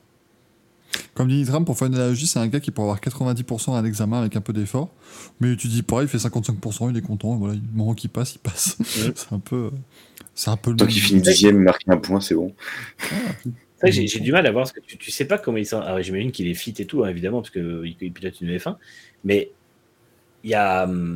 Ouais, je sais pas, il y a un côté avec Stroll où t'as pas l'impression qu'il fasse des efforts, mais en même temps, c'est aussi que, encore une fois, quand t'es le fils du propriétaire. Que ton père est milliardaire et tout, que tu as toujours fait tout avec le meilleur contexte possible, bah, effectivement, il y a ce côté où bah, tu atteins ton plafond de verre le jour où tu l'atteins et puis bah, tu y restes. Quoi. Et je pense que Stroll en est pas loin s'il ne l'est pas déjà et il vivotera comme ça en F1 tant que son père ne veut pas le remplacer par un pilote qui vise le titre. Quoi. Mais il n'y a pas de pression pour lui. En fait, la pression, elle viendra le jour où son père lui dira stop. Et encore, il n'y aura pas de pression. De toute façon, il est fils de milliardaire. Au pire, il fait quoi ? Il va aller se payer des courses dans une autre discipline. Il ira en IndyCar ou je sais pas où. Et puis, il attendra l'héritage. Oh, c'est pas que le dépotoir de la F1 à l'IndyCar, s'il vous plaît. Il gagnera. Écoute-moi, Michael. Il gagnera l'Indy 500 l'année suivante de Latifi. 2024-2025 ou 2025-2026. Mais t'imagines le vainqueur de l'Indy 500, Ericsson, Latifi, Stroll. Cette année, Lundgaard, tu fais Ericsson, Lundgaard, Latifi, Stroll. Non, mais là c'est... vous voulez m'achever. Ah, c'est très beau, l'Indy 500. Mais là, comme je disais, mes potes que j'ai rencontrés à l'Indy 500, donc ils sont allés là-bas, ils ont vu Ericsson gagner, là, ils sont partis au Daytona 500, ils ont vu Stanos gagner. Putain, les mecs sont pas. Là, attendez, ils viennent aux 24 heures du Mans cette année. D'ici à ce que Van Wall gagne, on n'est pas à l'abri. Bon, Exxon qui dit ça pourrait être Di Grassi qui irait, mais Di Grassi c'est juste contenté d'inventer de circuit incliné. Et après, il a laissé les autres rouler dessus. Donc. Mais Di Grassi il ira jamais en IndyCar, c'est pas assez clean. Tu peux pas sauver le monde là-bas en allant en IndyCar. Donc non. Je pense qu'il aurait peur de tomber sur plus con que lui en piste. D'ailleurs, il y en a encore sorti une belle ce week-end, là, je crois. Ah oui. Encore ? Ah oui. Ah, moi, merci. Enfin, j'ai pas tout compris parce que je suis. On a Mylène, notre informatrice, mais il est... le mec est en roue libre la plus totale. Mylène et Dave Murray qui nous font des captures. Il est en roue libre, c'est parti, roue libre. Là, il est... c'est plus possible. Fanny Levent, en vrai, il fait quoi, la Tifi 2023 ? Il se repose. Il dépense le fric de son père. Mais oui. Encore que j'ai pas l'impression que ce soit le joueur, tu vois. Juste là, il va faire sa petite vie. Non, mais quand je dis dépense, il flambe pas, mais c'est juste qu'il vit sa vie, quoi. Ouais, il fait son denier familial. Son petit truc tranquille, quoi. Non, il devait pas faire un test en IndyCar. Latifi, il y a eu des rumeurs comme quoi il pouvait aller chez Ganassi, mais c'est pas le cas. Non, il devait pas faire un test. J'ai des condescendants comme ça, mec. Non, il devait pas. Je suis pas rendu compte. Non, c'était pas prévu en tout cas. C'était pas prévu. Ça a été juste des rumeurs qui n'ont jamais donné quoi que ce soit. Maintenant, ils ont Marcus Armstrong qui se débrouille bien mieux. C'est comme chouette. Après le camouflet, ça se fait supprimer ses Tours de France. C'est bien de rebondir. Camoufle carrément, donc maintenant il y a même des jugements. C'est un scandale, de toute façon ils étaient tous chargés comme des bulles. il était mieux dopé. Non, après Latifi, je pense qu'il y a quand même moyen d'en faire quelque chose en tant que pilote, parce que la F1 c'est une chose, mais je pense qu'à Latifi sur une grille de WEC ou d'IndyCar, il serait pas déconnant du tout. Oui, et là, en WEC. Sérieusement. mais pas en IndyCar. En LMP3. Même dans l'IndyCar, juste sur les comme ça, tu fais pas les ovales. Non, mais il y a le risque. Moi, depuis que Marcus Ericsson est un vainqueur récurrent en IndyCar, je l'aime bien, je suis content pour lui, mais c'est quand même compliqué. C'est pas facile. Si on va faire du P2 avec Mazepin, nous dit Phil Zoumso. Bon, Mazepin, d'ici là, il serait fait suspendre parce qu'il aurait tué quelqu'un. Donc... Encore. Et encore. Est-ce que ça se justifie, franchement? Ditra me dit il y a juste à attendre que Villeneuve se lasse et il y aura une place. Non, Villeneuve, il a dit récemment il veut enfin faire une saison complète, il en avait marre parce que ça fait 15 ans qu'il fait des engagements partiels, ça et là. C'est pas faute d'avoir annoncé au moins 3 programmes complets dans ce laps de temps, mais des programmes partiels, ça et là. Là, il dit maintenant je veux que ce soit un programme complet, il y a 7 courses, tout ça, c'est parti. Tu vois, c'est Van Wall qui va pas faire le programme complet. Oui, parce que il va faire cette course, il va prendre le départ de cette course. Ouais, si dans les 6 heures ils en font 2, c'est pas mal, quoi. Et puis c'est Van Wall / Bicol, je peux te dire que si jamais ça se passe mal, les 8 heures de Bahreïn, ils diront on sera pas là, on se concentre sur la saison suivante. Ouais, les 8 heures de Bahreïn, c'est loin, quoi. Puis Fuji, il faut mettre le fret et tout. Voilà, ils feront pas Fuji, pas Bahreïn, ils arrêteront leur saison à Monza. C'est compliqué. C'est d'abord qu'on dit, spectateur de Canal+ remercie la saison complète. C'est vrai que si c'est comme d'habitude, le WEC a quasiment toutes ses courses en même temps que la F1, comme ça au moins c'est pas compliqué. C'est pour ça que Grosjean en fait 5 et que il y aura qui d'autre Jean Alesi. Je sais plus. Jean Alesi. Ah oui. Jeannot d'Avignon. Ça va être un duo détonnant. Ça va être.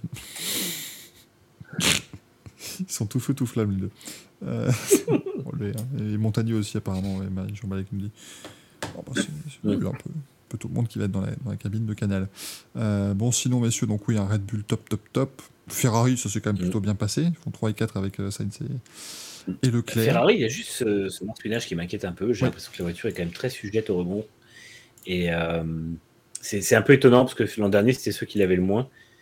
Ou presque, en tout cas qu'il avait le plus maîtrisé rapidement, et c'est vrai que là il l'avait pas du tout au début de journée, mais c'était le relais, le run le moins incisif, et c'est vrai que depuis qu'ils ont changé, depuis le deuxième run de Sainz, c'était pas terrible, et en bout de ligne droite c'était une catastrophe, donc à voir. Ouais, on va voir un peu ce que ça va donner. McLaren s'en sort pas trop mal avec Norris qui a quand même réussi à faire un chrono, mais en termes de tours, ils sont à 92, pardon. Oui, c'est la seule équipe à avoir fait moins de 100 tours, donc ça, c'est pas terrible.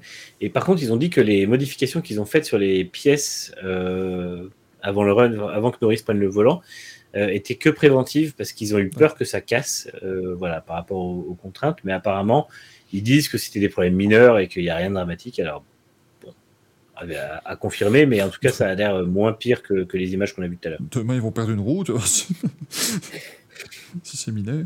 Mais bon, en tout cas, ça fait 5 pour Norris et 18e pour Piastri. Chez Aston, c'était 2e pour Alonso et 14e pour Drugovic. Puis Verstappen, lui, était tout seul aujourd'hui chez Red Bull. Après, on a Mercedes, ça fait 6e pour Hamilton, 9e pour Russell. Là aussi, la voiture, maintenant, elle ne marsouine plus. Montre une belle sérénité, une stabilité. Hamilton, il a enchaîné les tours en hard en fin de course, en 1.37, 1.38. Ça a plutôt bien... en fin de relais de journée, pardon. Ça a bien tourné. Donc ça, c'est aussi une belle source d'espoir. Je suis vraiment impressionné par la façon dont cette voiture est collée au sol. Dans toutes les circonstances, on dirait que... Je ne sais pas si c'est le travail sur les suspensions arrière qui fait ça, mais c'est terrible. Je trouve que c'est hyper impressionnant et elle me semble beaucoup plus stable déjà de base que la voiture de l'an dernier. Ouais. Non, c'est dingue, les améliorations sont folles. Ouais, franchement, moi je pense qu'il y a de quoi être assez optimiste chez Mercedes, même si le rythme pur là tout de suite n'est pas là, mais Hamilton fait son temps, il devait être quoi ? Il devait être 16h20, 16h30 local, donc le soleil tapait encore un peu, enfin... Il n'était pas dans la meilleure condition, donc il pouvait aller plus vite. Là, il s'est concentré en hard à la fin. Les Williams font 7 et 10, Albon Sargent. Bonne surprise, je trouve. Albon fait, lui, son temps en tendre. C'est l'un des seuls à faire un temps en pneu soft. Mais Sargent, il s'adapte bien à la F1, je trouve. Il est bien, les tours. 75 tours, c'est correct, quand même. C'est plus d'un Grand Prix.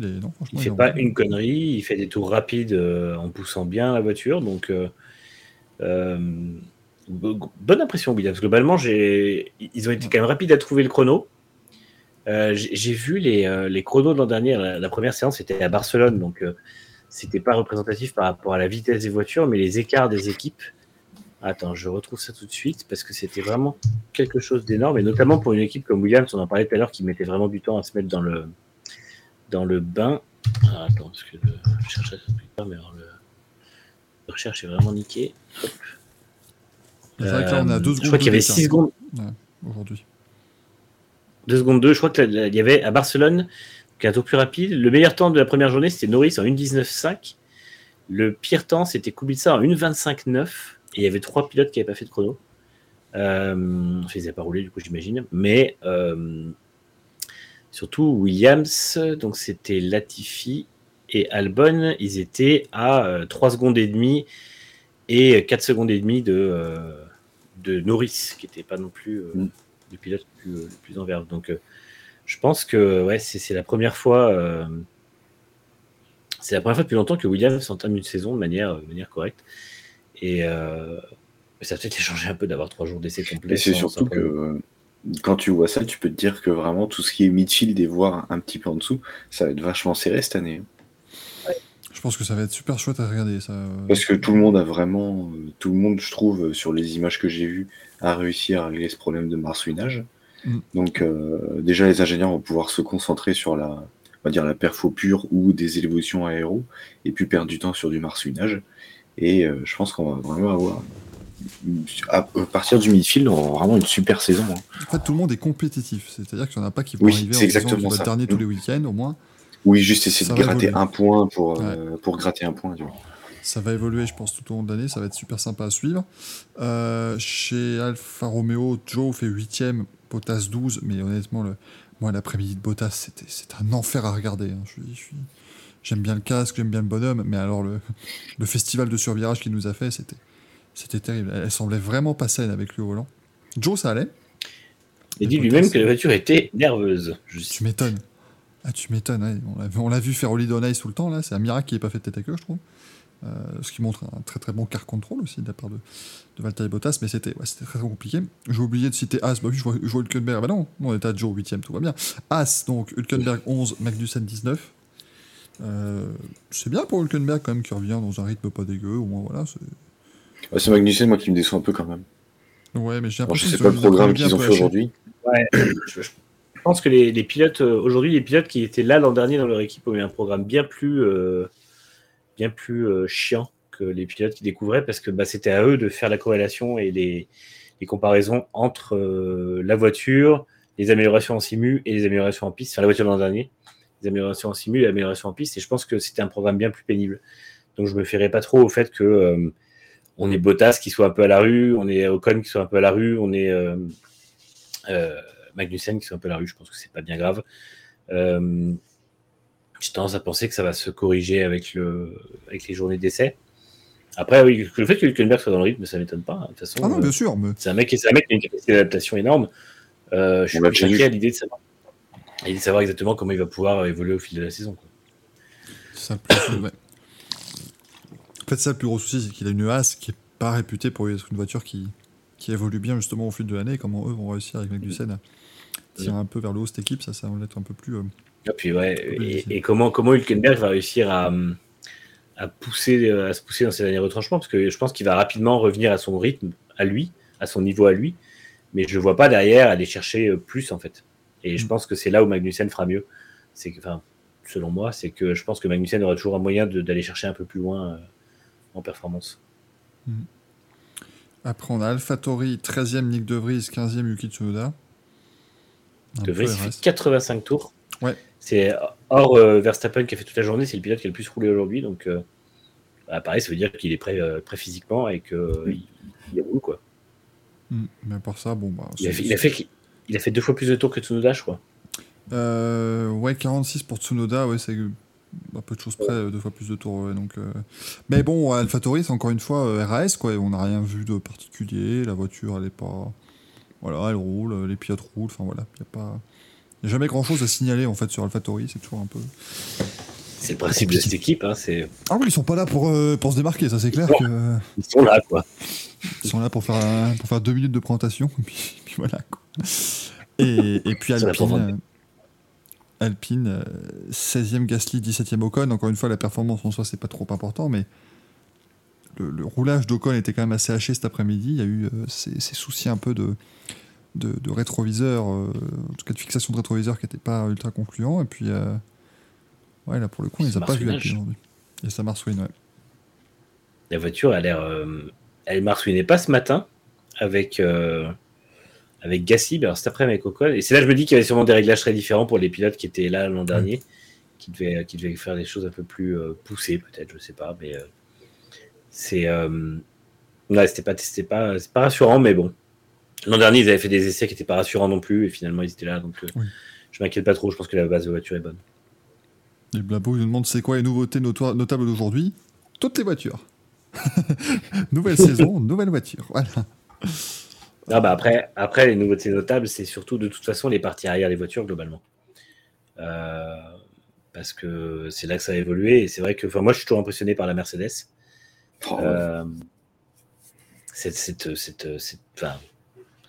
Hyper impressionnante cette voiture. Et j'ai hâte de voir en fait j'ai quand même hâte de voir à quel point ils auront maîtrisé tous les défauts de la précédente, parce qu'ils ont fait énormément de changements sur un concept qui reste le même. Et c'est ce qu'on disait cet après-midi pendant le live, en fait, c'est qu'ils reprennent des concepts parce qu'ils ne peuvent pas vraiment s'en éloigner, ils n'ont pas le temps.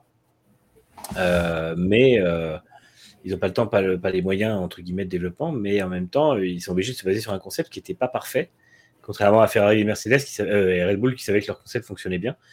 Et on dirait qu'ils ont quand même résolu le problème en justement trouvant le moyen de changer le concept quand ils ont pu le faire, c'est-à-dire en changeant de voiture. C'est ce que s'expliquent les équipes depuis 2 semaines, c'est qu'en fait, il y a beaucoup de choses qui ont été comprises l'an dernier, mais qui ne pouvaient pas être changées avant de modifier le concept de la voiture.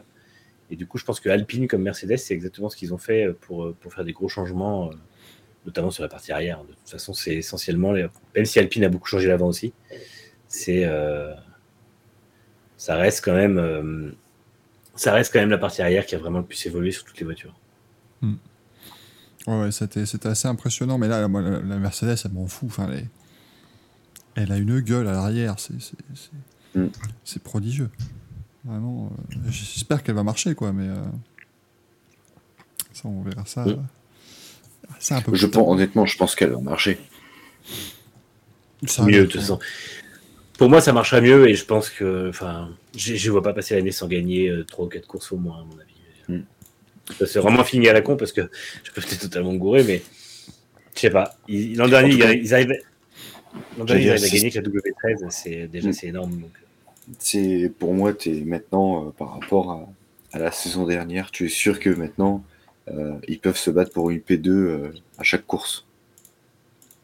Au moins. Ouais, ils peuvent au moins avoir la deuxième bagnole derrière Red Bull. Ils peuvent au moins avoir la deuxième bagnole derrière Red Bull. Oui. À chaque course, ça. Bien sûr. Ça me semble vraiment possible. Moi qui suis fan de Ferrari, j'ai tellement pas confiance en Ferrari. C'est incroyable. Ferrari. Ça va aller quand même. Je suis pas trop inquiet. Ils avaient une super base, donc il n'y a pas de raison.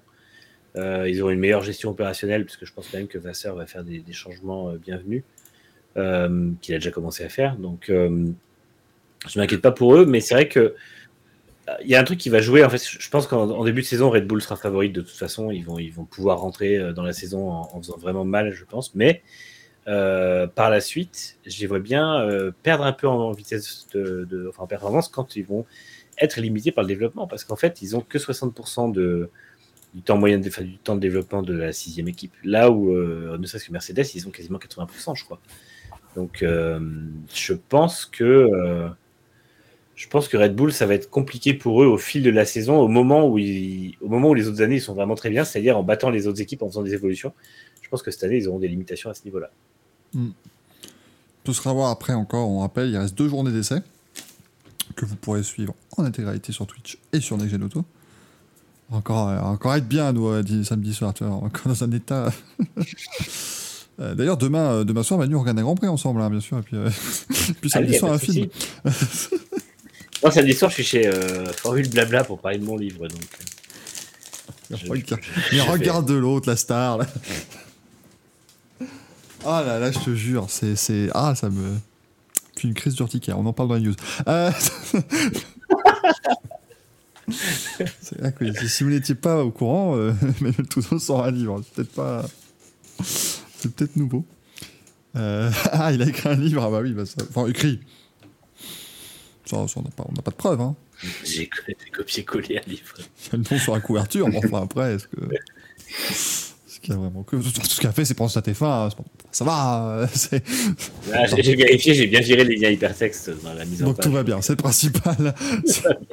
Si ça ne renvoie pas vers le Grand Prix de Monaco 82, tout va bien. Ah, Vericross a déjà commandé le livre. Alors, tu as rappelé que c'est notre livre, donc il y aura une partie qui va revenir au Racing Café, hein, vous en faites pas, vous aidez la fondation Michael Duforest, vous aidez le comité des frères Merguez, ben voilà, il y a tout ça qui est évidemment impliqué, donc ça va être merveilleux. Le livre ChatGPT sur chaque pilote. ChatGPT, c'est incroyable, j'ai mis l'autre jour, ah oui, fais-moi le résumé du Grand Prix d'Espagne 2013 avec un point tous les 10 tours. Il me dit un truc qui ressemble strictement à rien. Il dit « Ah oui, Hamilton gagne devant machin ». Je dis « Bah non, c'est pas Hamilton qui gagne, c'est Alonso ». Ah oui, effectivement, Alonso gagne. Après, il promet le même truc avec juste Alonso gagne devant Hamilton. Mais non, Hamilton, il est toujours pas là, il finit 12ème. Qu'est-ce que tu me racontes? Il finalement, il te fait un truc correct. Moi, ChatGPT, je m'étais juste amusé à lui faire écrire une recette de cuisine façon J.R.R. Tolkien, et c'était assez marrant de le voir faire n'importe quoi avec le truc. On s'est amusé avec Alex, Paul et Franck là-dessus. Un monologue du Racing Café façon Jean-Marie Bigard. Alors, Lucky the King qui demande on peut le commander où? Le livre de Manu, partout. Partout. Alors, sur le site de Talent Sport, enfin Talent Édition, il y a le lien avec tous les points de vente, mais effectivement, c'est Fnac, Cultura, Amazon. Enfin, voilà. On évite Amazon parce que c'est pas bien. Mais... Oui, ça va tout de suite. Hein. Petite librairie indépendante. Si vous pouvez aller sur les petites librairies, c'est mieux. Mais moi, Amazon, je leur dis bravo, je les salue, je danse Amazon, je chante Amazon. Nous sommes sur Twitch. Nous sommes chez Jeff Bezos. C'est contractuel. Alors, vous pouvez l'acheter sur Amazon aussi, il n'y a pas de souci. Nous sommes chez Jeff Bezos. Nous faisons la pub de nos émissions chez Jeff Bezos, chez Elon Musk. Voilà, nous sommes tout à fait corporels, tout va bien. Dans toutes les ads près de chez vous. Non, moi, j'ai toujours la tendance à dire, vous pouvez trouver le livre, dans toutes les crèmeries, mais évitez d'aller dans une vraie crèmerie parce que du coup, ça, c'est... C'est très peu probable qu'il y soit. Je serais très surpris, personnellement. Moi aussi. Ce qui est possible. Pareil, si vous avez... Parce que les crèmeries existent vraiment encore. Parce que... Je ne suis pas certain. Donc, tu me dis qu'il n'y a pas une madame comme la laitière, tout ça, avec un petit bonnet de soie sur la tête qui fait des... Non, ça n'existe plus, ça. Merde. Je sens que je viens de casser quelque chose chez toi, mais... La télévision m'aurait tellement menti. Je regarde un peu trop les pubs. Je sais que c'est la culture sport auto-US, mais... Bah ouais, écoute, moi je les regarde avec grand plaisir, moi, ces publicités. Il y a des gens qui ont travaillé dur, hein, qui n'ont pas juste cachetonné pour faire ces publications. Nitra me dit, pour gagner le livre, il faut suivre Manu sur Twitter et envoyer pourquoi Frenzen est un des meilleurs pilotes du monde. Non, le meilleur. Non, mais déjà, s'il vous plaît, vice-champion du monde. Mais non, il y aura sûrement un concours qui va tomber les prochains jours, mais je n'ai pas encore établi les modalités. Il n'y aura sûrement pas besoin de dire du bien de Frenzen, c'est pas... Je suis conscient j'ai pas encore établi qui sera le vainqueur, donc bon. C'est un tirage au sort qui sera fait par ma main innocente. C'est ça. Avec un papier dans le chapeau. Attention. Oh, ça alors, c'est moi. Oh, j'ai gagné mon livre. Ouais. Je ne m'y attends. J'ai déjà reçu aujourd'hui. Ouais. Il y a des gens qui reçoivent ton bouquin aujourd'hui. Certains. C'est pas moi qui fais les envois, je suis pour rien. Rien à foutre. Tu vas prendre pour talent. Par contre, parce que demain, quand même, 8h30 de live, bon, je le recevrai pas au début, certainement. Maintenant, après, moins 5h30 où je serai comme ça. Je vais avoir mal au bras, moi, à la fin. Hein. Que montrer le petit livre rouge de la Formule 1. Le petit livre rouge. Ça, j'aime beaucoup. Rassurez-vous, on en reparlera dans les news du bouquin. Tout ça. Finalement, hein, on n'en parle pas encore. Est-ce qu'on remettrait pas des prix? Est-ce qu'on a encore des petites choses à dire sur ces... Enfin, c'est vrai que la première journée des essais, donc il en reste encore deux. On fera un récap un peu plus complet la semaine prochaine. Il y aura des pronostics. Il y aura un retour sur les pronostics de l'an dernier. On reviendra sur le fait qu'on a dit que franchement... Le live de la semaine prochaine sera très conséquent. Ça va être terrible. Hein, mais on reviendra sur le fait que franchement, si Quartaro fait top 6 au championnat, c'est déjà bien. Putain. On a sorti des conneries. Hein. Slim Tousto dit pourquoi Corina a fait une grave erreur. Oui, si vous mettez ça, par contre, effectivement, ça peut orienter le tirage au sort, dirons-nous. C'est pas... Oh bah là, c'est comment dire, c'est le but en or, là. C'est directement, tu reçois le bouquin dans la foulée. Le truc, le bouquin, il sort de ton écran directement. C'est absolument magnifique. La technologie, je te jure. Allez, lançons notre petit jingle de remise de prix à 22h14. Oh là là là là. Peut-être finir à minuit 20. On est à l'heure anglaise. C'est fou. Allez, c'est parti, jingle. On prend manche, on prend des couilles. Ça fait un manche à couilles. Giuseppe, c'est à vous. Regardez-moi ça. Oh là là, où est le manche à carbone? Rassurez-vous, là, le manche à couilles a toujours sa belle petite livrée 2023. Et je fais ce que je n'ai pas osé faire pendant le live chez Next Gen.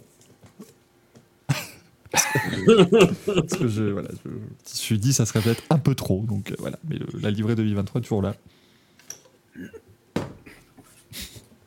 Magnifique. Ouais. Eh ben bonsoir à tous. Ça nous fera toujours rigoler, ça. Ah, il nous en faut pas beaucoup, mais qu'est-ce qu'on rigole. Ah oui. On se retrouve d'une semaine de plus sur cette petite soirée sur les Merdolino, les poches à douille, les manches à couilles, tout ce que vous voulez. Excuse-moi, Axel, je fais je fais un shooting pour le prochain parfum de Go Boss. Tu veux te mettre sur la... Non, mais faut faire un shooting. On fait un shooting. Ouais, j'allais le dire. On fait un shooting, on l'envoie à Lessie pour remplacer le mec avec son tuyau. Il est irremplaçable, Axel, tu sais bien. Bon, alors, écoute, 158 viewers, je me doute qu'il y a des gens qui se demandent qu'est-ce que je fous avec un balai à chiottes dans les mains. Donc, rappelons que ceci s'appelle un Merdolino. C'est disponible chez Alessi pour un prix beaucoup trop important et qu'il n'existe pas en couleur olive. Olive carbone. Olive carbone. Olive carbone, il est toujours en forme. Voilà, je me suis lancé et du coup le paquet, sachez que cet objet d'exception vous le devez à Stefano Giovannoni qui n'est pas un pilote de moto 2 parce que franchement je ne le jetterai jamais. Stefano Giovannoni qui vous voyez est quelqu'un quand même qui a une vision. Pourquoi il a des branches de Merdolino au-dessus de la tête? C'est ses antennes, c'est une chenille. Ah, quand même la... Ça c'est la tête qu'il avait avant que Axel ne lui fasse de traitement olive. On est d'accord, mais avec Stefano Giovannoni ça fait vraiment Piat Moto 2. Oh oui, c'est chez Ital Trans. Voilà. Il ferraillait avec Fabio Di Gianantonio et toute la clique quoi. Et du coup en guise de, comme c'est censé être une plante, ils se sont dit on va faire un truc où quelqu'un va l'arroser. Ça c'est vraiment gênant. Ça, c'est extrêmement gênant. Mais regardez, il est content. Il est heureux. Il est heureux d'arroser son Merdolino avec sa tub. Il est content.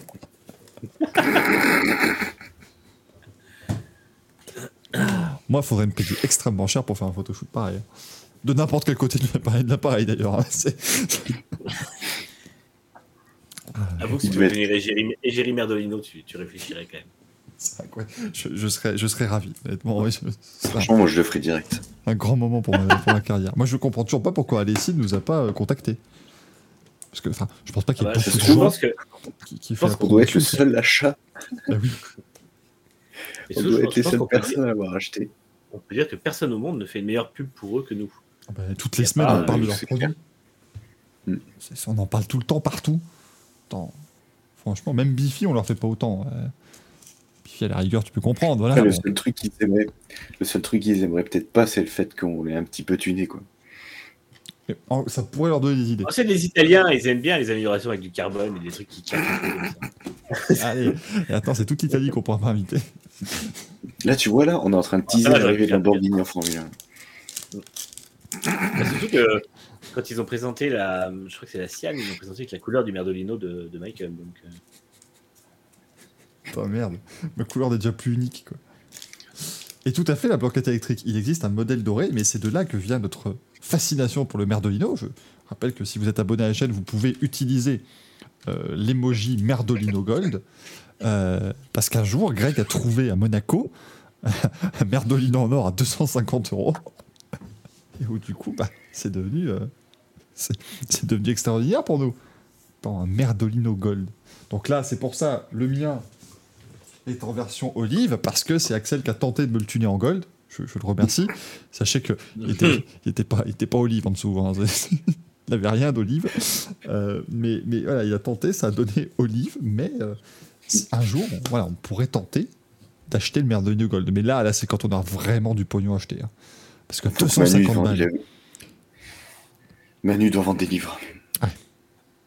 Bah, si tous les exemplaires du bouquin de Manu part, on pourra envisager un achat de Merdolino Gold. Je suis désolé de vous annoncer ça, mais si je fais de l'argent avec ce livre, c'est pas mon premier achat. Hein, mais le deuxième, pas de souci.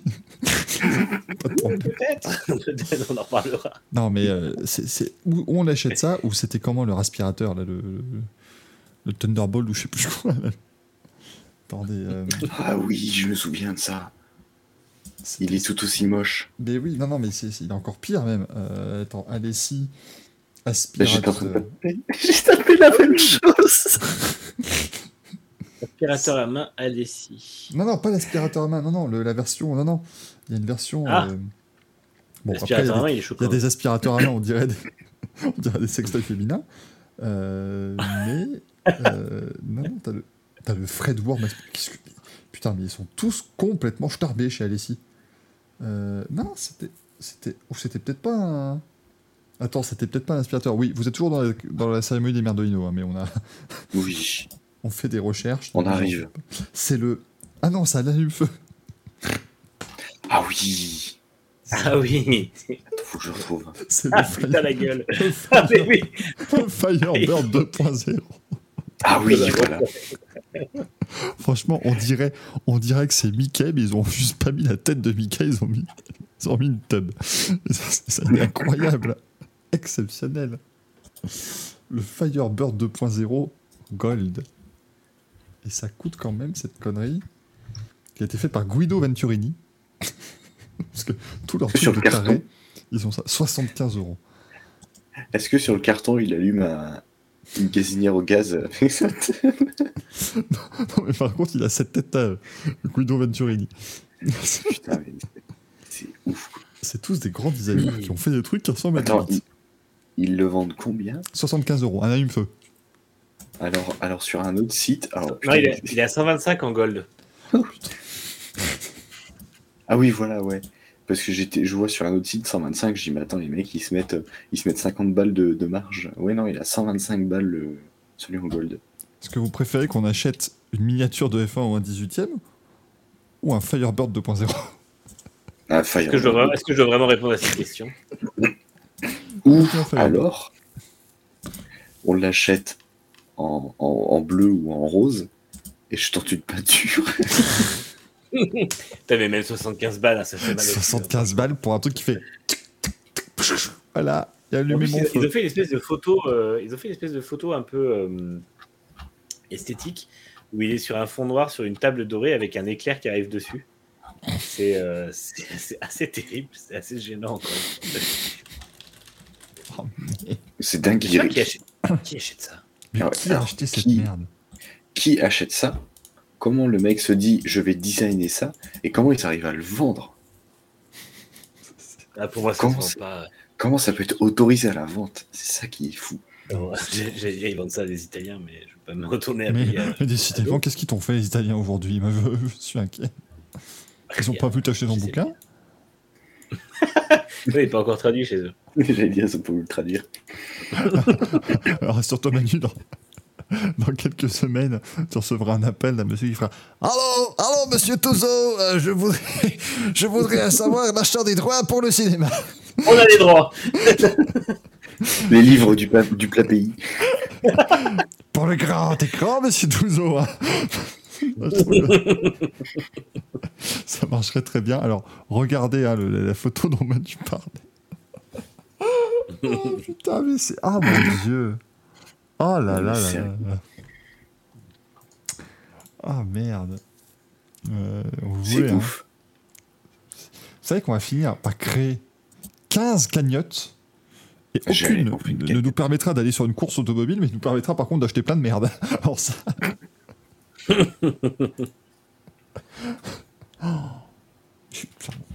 il a une forme comme assez incroyable ce truc. Il doit bien y avoir des gens qui testent. Il y a des gens qui ont dû tester le Firebird en vidéo. Alors par contre, le seul truc qui doit être vachement cool, c'est que honnêtement, déjà quand tu prends la prise en main du Merdolino, je trouve ça trop cool. J'ai mal alors la prise en main du Firebird, elle doit être folle. Ça, je suis désolé. C'est pour ça que des gens doivent acheter une fois un Merdolino dans leur vie. Enfin, tu peux récurer tes shots avec un truc. C'est incroyable, quoi. Je veux dire, il est ergonomique. C'est génialissime. Il pue toujours la mort, hein, par contre. Hein, ça, c'est indéniable. Hein, Et il s'écaille... voilà, mais c'est pour gagner du poids. Donc, vous en faites pas, c'est normal. C'est pour ça aussi qu'il y a du carbone. Bien entendu. Giuseppe, je vous redonne la parole. Désolé d'avoir un petit peu ruiné votre... Bon, bah, tu sais, je vais te la redemander parce que il faut peut-être qu'on sache les merdolinos du chat. Ouais, alors il n'y a pas eu beaucoup de propositions. De toute façon, c'était une semaine assez cool quand même. Voilà. Hein. La semaine était très calme.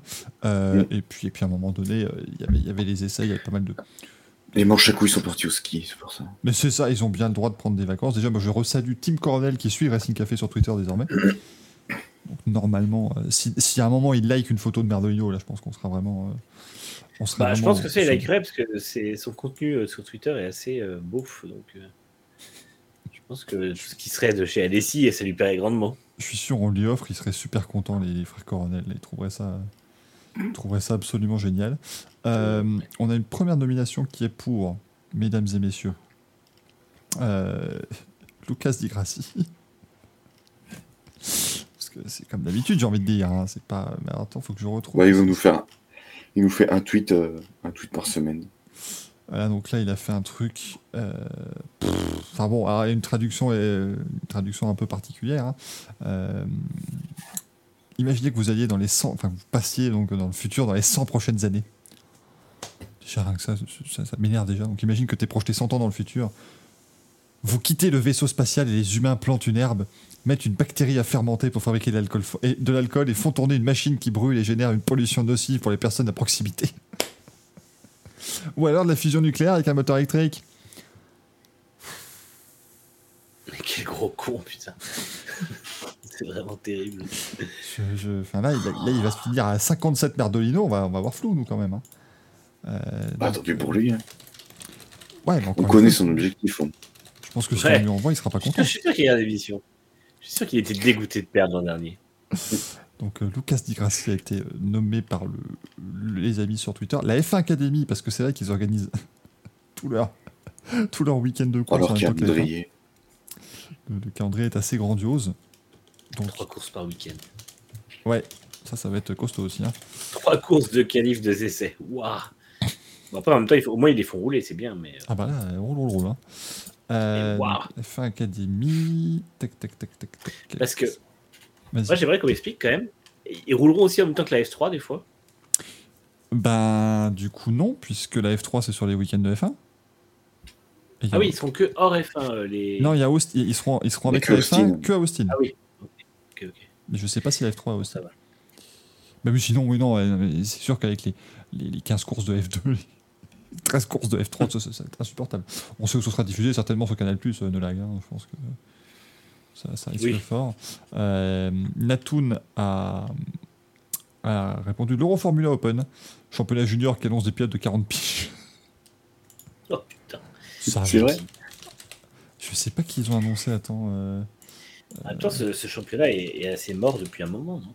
Ah mais non mais je comprends toujours pas comment ça se fait qu'il fonctionne encore, enfin qu'il existe, parce qu'il fonctionne, on peut pas vraiment dire qu'il fonctionne, mais je sais pas, c'est absolument prodigieux. L'Euroformula Open, qu'est-ce qu'ils ont annoncé récemment ? Est-ce que je suis sur le compte officiel du championnat, je sais pas si c'est eux qui l'ont annoncé directement ou si c'est une équipe. Tac. Ah oui, d'accord, mais eux ils sont restés à Oliver Goethe champion 2022, quoi, donc pas plus. Sur pas plus de choses quoi.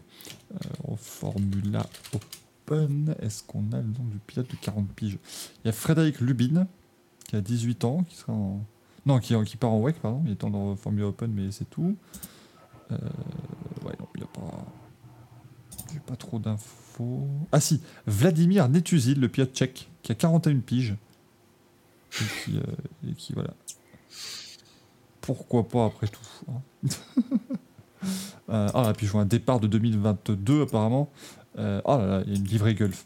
C'est tout pour me hérisser les poils ce championnat. Et on a, c'est quand même assez merveilleux, c'est Nitram qui met un Merdolino pour les gens qui critiquent le calendrier de la F1 Academy. Où veulent-ils placer 2 séances d'essais libres, 2 qualifs et 3 courses en un week-end de F1 européen, surtout avec la F2 et la F3. Donc les gens qui critiquent, qui n'arrête pas de triquiter. J'allais dire, il faut arrêter de triquiter. Et Bruce Lee, il part de Merdolino cette semaine. Bah quoi, on n'a pas le droit d'être heureux. C'est beau. Mais malheureusement, il faudra en choisir un. Donc vous avez 3 minutes, comme d'habitude, pour voter pour votre poche à douille de la semaine. Je te repasse, Giuseppe, la parole que tu vas pouvoir relancer de suite. Eh bien, si l'un de vous deux a déjà un manche ou plusieurs, éventuellement,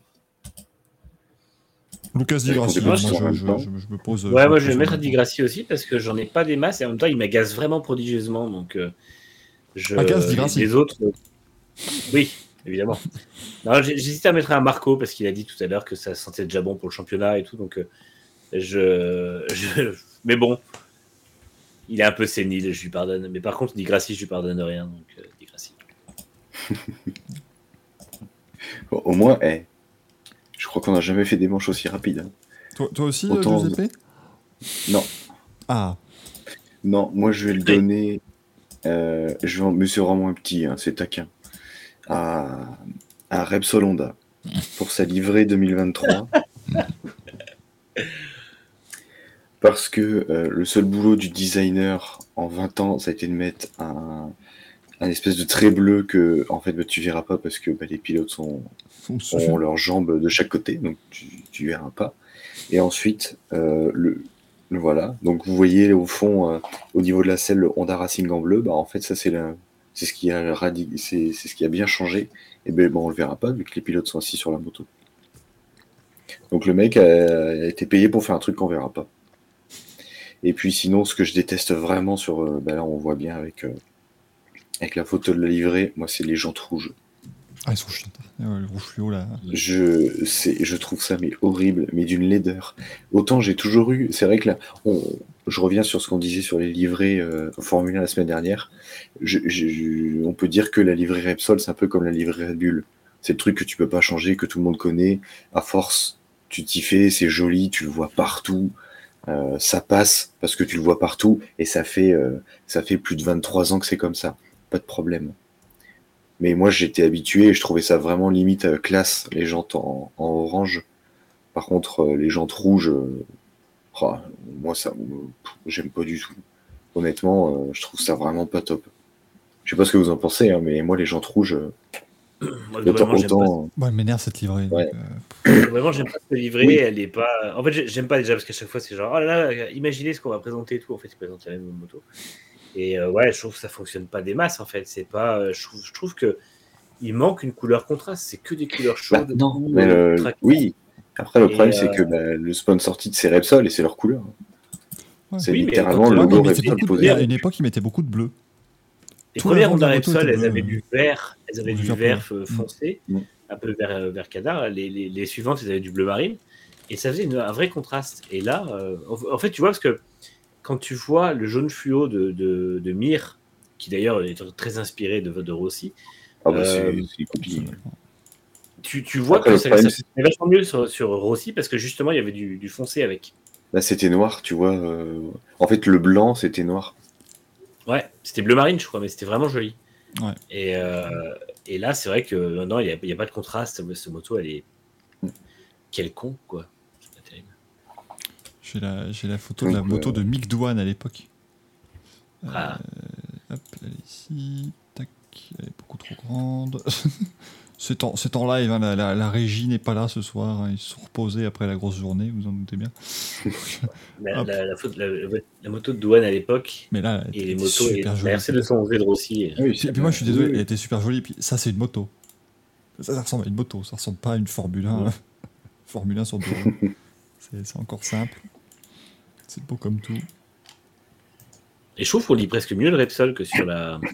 tu lis mieux le Repsol, et c'est surtout que tu vois Par exemple, tu vois sur la bulle avant, tu vois le vrai logo Repsol complet. Ouais. Alors que maintenant, tu ne le vois plus. Puis là, t'as le numéro 1 qui se voit de l'espace, comme dit Jean Balek. C'est vrai que... Au moins, Mick Doohan, tu savais qui c'était. Hein. C'est vrai que c'était le boss. Mais il y avait aussi un vert à la place du bleu, là. C'était vraiment joli à cette époque-là. C'était vert, avec autour du numéro, c'était blanc. Ça rendait très bien.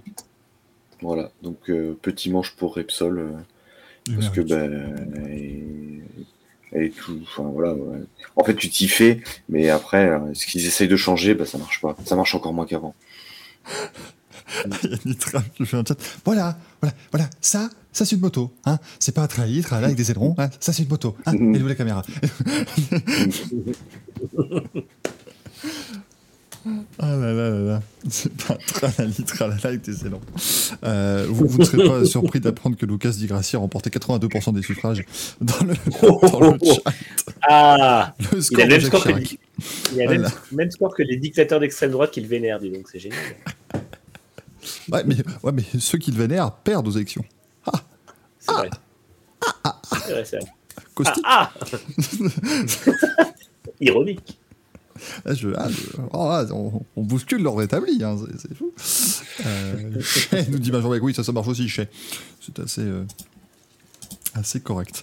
Bon, je vais fermer Firefox qui est en train de tout faire péter, hein, parce que je vois mon encodage en surcharge. On va ouvrir le conducteur sur le téléphone, hein, de toute façon on va passer aux news, et puis là en plus c'est bien parce que je suis en train de télécharger l'application Docs sur mon téléphone, donc écoutez, meublons. Bah tu as le programme du week-end. Le programme du week-end, c'est vrai. Je vais pouvoir reposer mon manche. Tu peux reposer ton manche avec grand plaisir. Merci de bien travaillé. Merci de me montrer, Axel. Tu vas me montrer ton manche toutes les semaines, c'est quand même super chouette. Mais effectivement, ce week-end, bah, écoutez, les essais de Formule 1 continuent. Ça n'arrête pas de rebondir. Parce que nous avons encore 2 journées d'essais, à savoir demain et samedi. Je rappelle que c'est de 8h à 12h15 et de 13h15 à 17h30. Pour être tout à fait précis, et qu'on fait ça en intégralité sur NextGen et Twitch. Donc, on va encore bien finir. Hein. Et je rappelle qu'à chaque fois qu'on dépasse les 1000 viewers, on parle du bouquin de Manu. Donc là, ça va être... Si les scores ne vont faire que s'améliorer, on va faire que parler du bouquin de Manu, on parlera plus des essais. Donc, je trouverais ça personnellement un petit peu chiant, Manu. Je préfère te le dire. Ah mais c'est pas moi qui ai fixé l'objectif. Hein. Mais oui, mais les règles sont faites pour être brisées, bien sûr. Pourquoi ça ne veut pas marcher ? On avait quoi ? Qu'est-ce que j'avais de marqué d'autre ? Il y a de la NASCAR à Fontana ce week-end aussi, ça, c'est la deuxième manche de la saison. Ça. Bon, la Formule 1 au Cap. Ouais. Ah oui, c'est vrai. Ah oui. La Formule 1 au Cap, après ils feront une petite pause jusqu'à Sao Paulo. Et il y a le début de la saison de Superbike en Australie. Mm. Ça, j'aime beaucoup. Toujours le début de saison à Phillip Island, je trouve que c'est vachement chouette. Ils ont toujours 3 courses, Axel, par week-end, ou c'est repassé à 2 ? Non, ils en font 2. Ils en font 2, parce que t'avais la course Super Bowl à une époque, là, mais... Ah putain, est-ce que c'est toujours une Super Bowl ? Je sais pas s'il y en a encore, la course Super Bowl. On est au taquet, hein, comme vous le voyez. Mmh. Superbike, on s'en bat les couilles aussi. Ah, les termes ! Ah, ça fait plaisir. J'ai jamais compris. Déjà, à une époque, même quand t'avais Carl Fogarty et toute la clique, je comprenais pas la hype, mais alors là, maintenant, par rapport au MotoGP, c'est quand même compliqué. Déjà que le MotoGP, il n'y a plus de hype, alors le Superbike... Il y a 3 courses. Il y a la manche 1 le samedi, il y a la Super Pole Race et la deuxième course. Donc il y a toujours la Super Pole, ok. Et donc il y a 12 manches, la 12e, on sait toujours pas où elle va avoir lieu. 36 courses sur les... Les mecs font 3 courses par week-end, il y en a moins qu'en MotoGP. J'en ai marre. C'est trop. On s'en bike les couilles. C'est validé, hein, Mylène, bien sûr. Et tu vois, ils font comme l'IndyCar. Comment ça ? Donc ils font la première manche donc ce week-end. Ensuite, tu as le 3 le deuxième manche de la semaine d'après, donc 3-5 mars. Et après, 21-23 avril. C'est vrai. Après, t'as une course par mois. C'est dingue. Et puis, non mais c'est qui a fait ça ? Parce que t'as donc 26 février, 5 mars, 23 avril, 7 mai, 4 juin, 2 juillet, 30 juillet, et puis après, je sais pas, ils ont fait un AVC, 10 septembre, 24 septembre, 1er octobre, 15 octobre. Ils se sont rendus compte, mais merde, mais il en reste 4 ou 5 manches à caser, on sait toujours pas d'ailleurs où aura lieu la dernière, mais et quand ? Mais il en reste des manches à caser, merde, on a plus de temps. Ça devient compliqué. Mais ouais, c'est vrai que... Après, soit ils vont caler celle de la 12e qui est censée être annoncée. Ils peuvent très bien le mettre début avril. Oui, ils peuvent la mettre un par exemple. Il y a de la place. Ça fait... C'est dans 2 mois, quoi. Dans moins de 2 mois. Peut-être falloir se manier. Et Dave Murray qui nous dit d'ailleurs, qui nous demandait dans le chat si c'est la dernière course à Fontana pour NASCAR. Alors oui et non. C'est la dernière sur le Fontana qu'on connaît maintenant, de 3,2 km. Après, ils vont détruire le circuit pour en faire un ovale de 800 mètres. Est-ce que la NASCAR reviendra quand ce sera un ovale de 800 mètres ? Rien n'est moins sûr. Mais en même temps, la Californie du Sud, ça reste un endroit où ils veulent vraiment... Enfin, le sud de la Californie, pour être précis, pardon.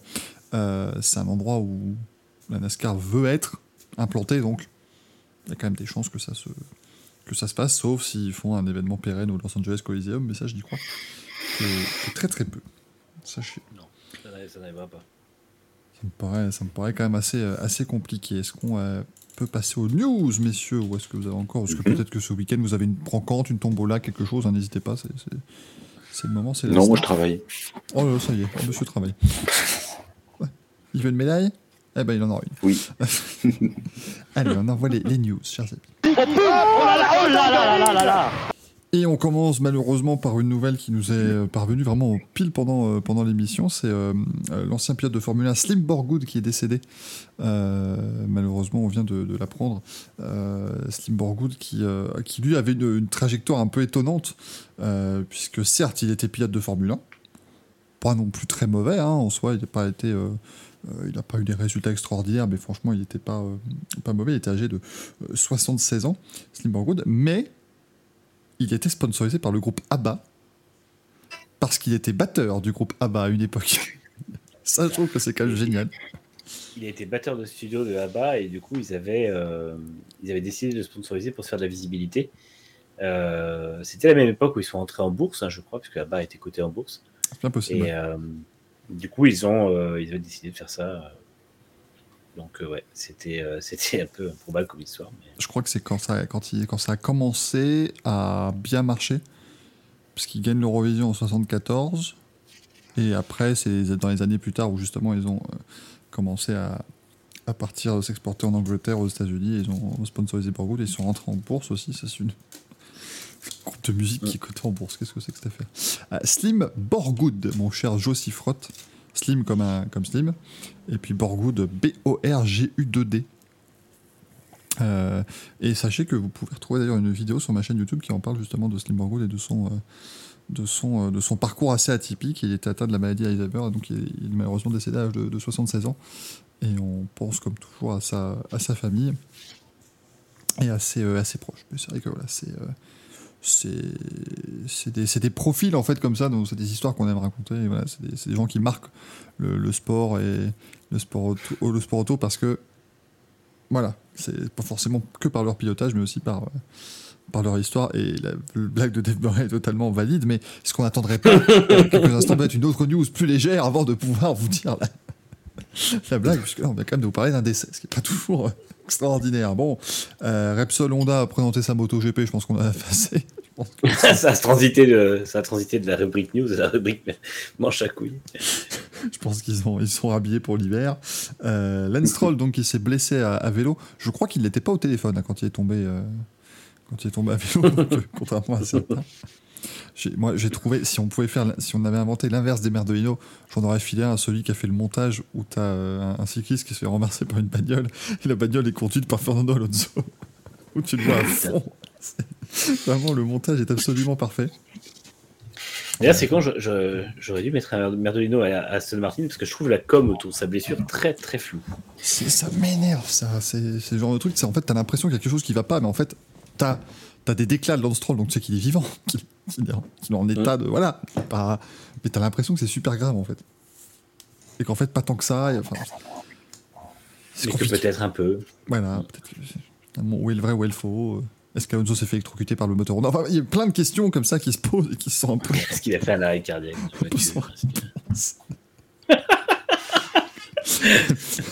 Comme moi je veux pas dire, mais Alonso il est victime quand même dans son crash d'un AVC, un arrêt cardiaque, un cancer de la prostate, une électrocution, et il est présent un mois plus tard à Sepang, quoi. À un moment donné, c'est pas les chochottes d'aujourd'hui, quoi.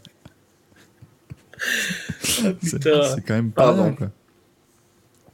Donc, putain, c'est incroyable. Ça, c'était le truc. Un jour on connaîtra la vérité, mais je sais pas ce qu'il faudra qu'on fasse pour la connaître. Putain, on a bouffé de la théorie là-dessus. Et beaucoup de foireuses. Ils ont fait une vidange.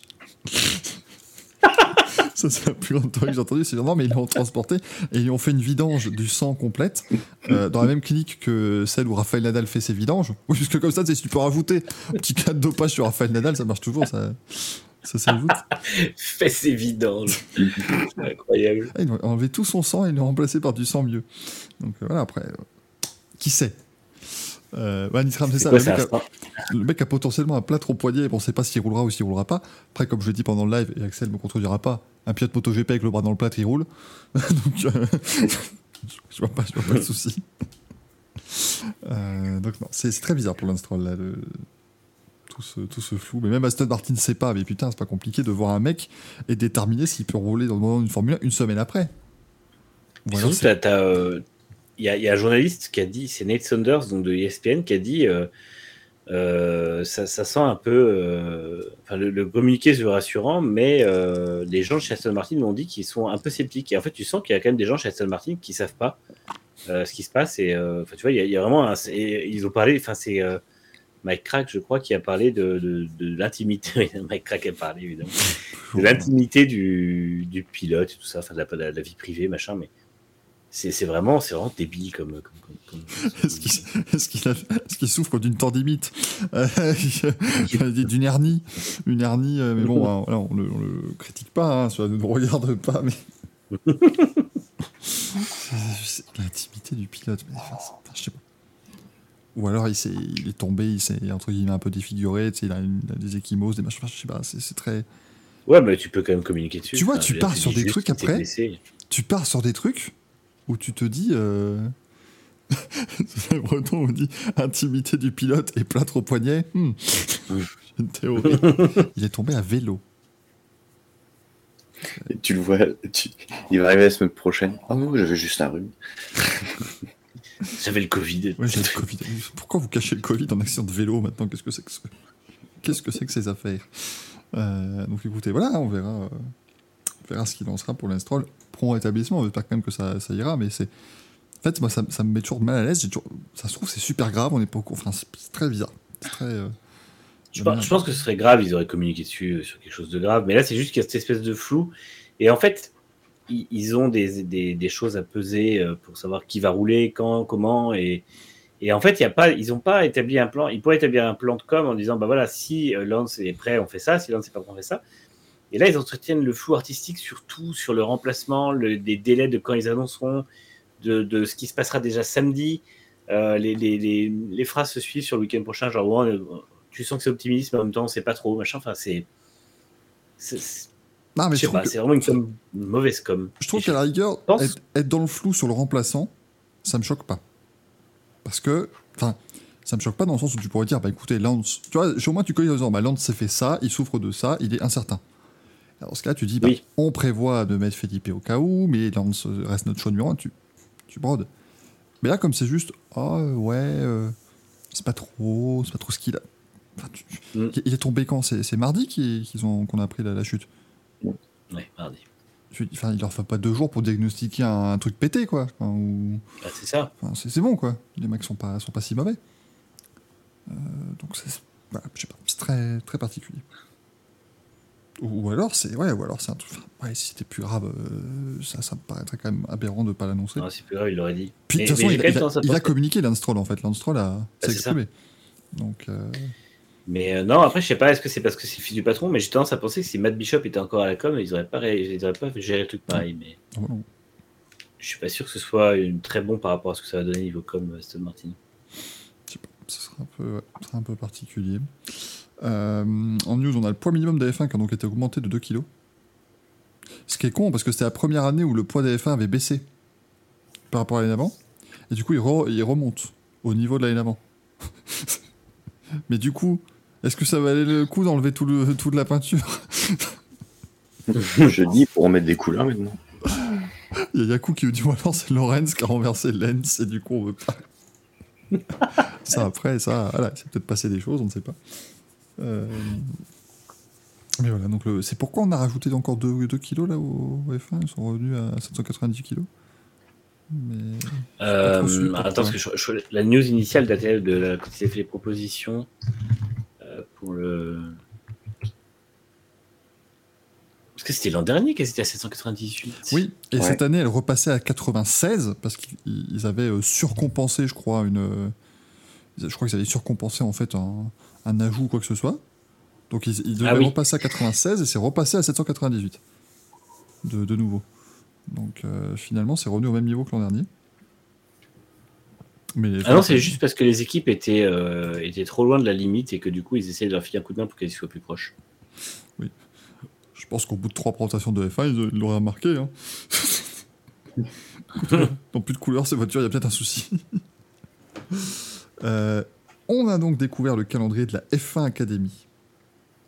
On rappelle, la F1 Academy, c'est ce championnat de F4 qui est réservé aux femmes, qui comportera 5 équipes de 3 pilotes et qui se diffusera donc sur 7 meetings de 3 courses chacune.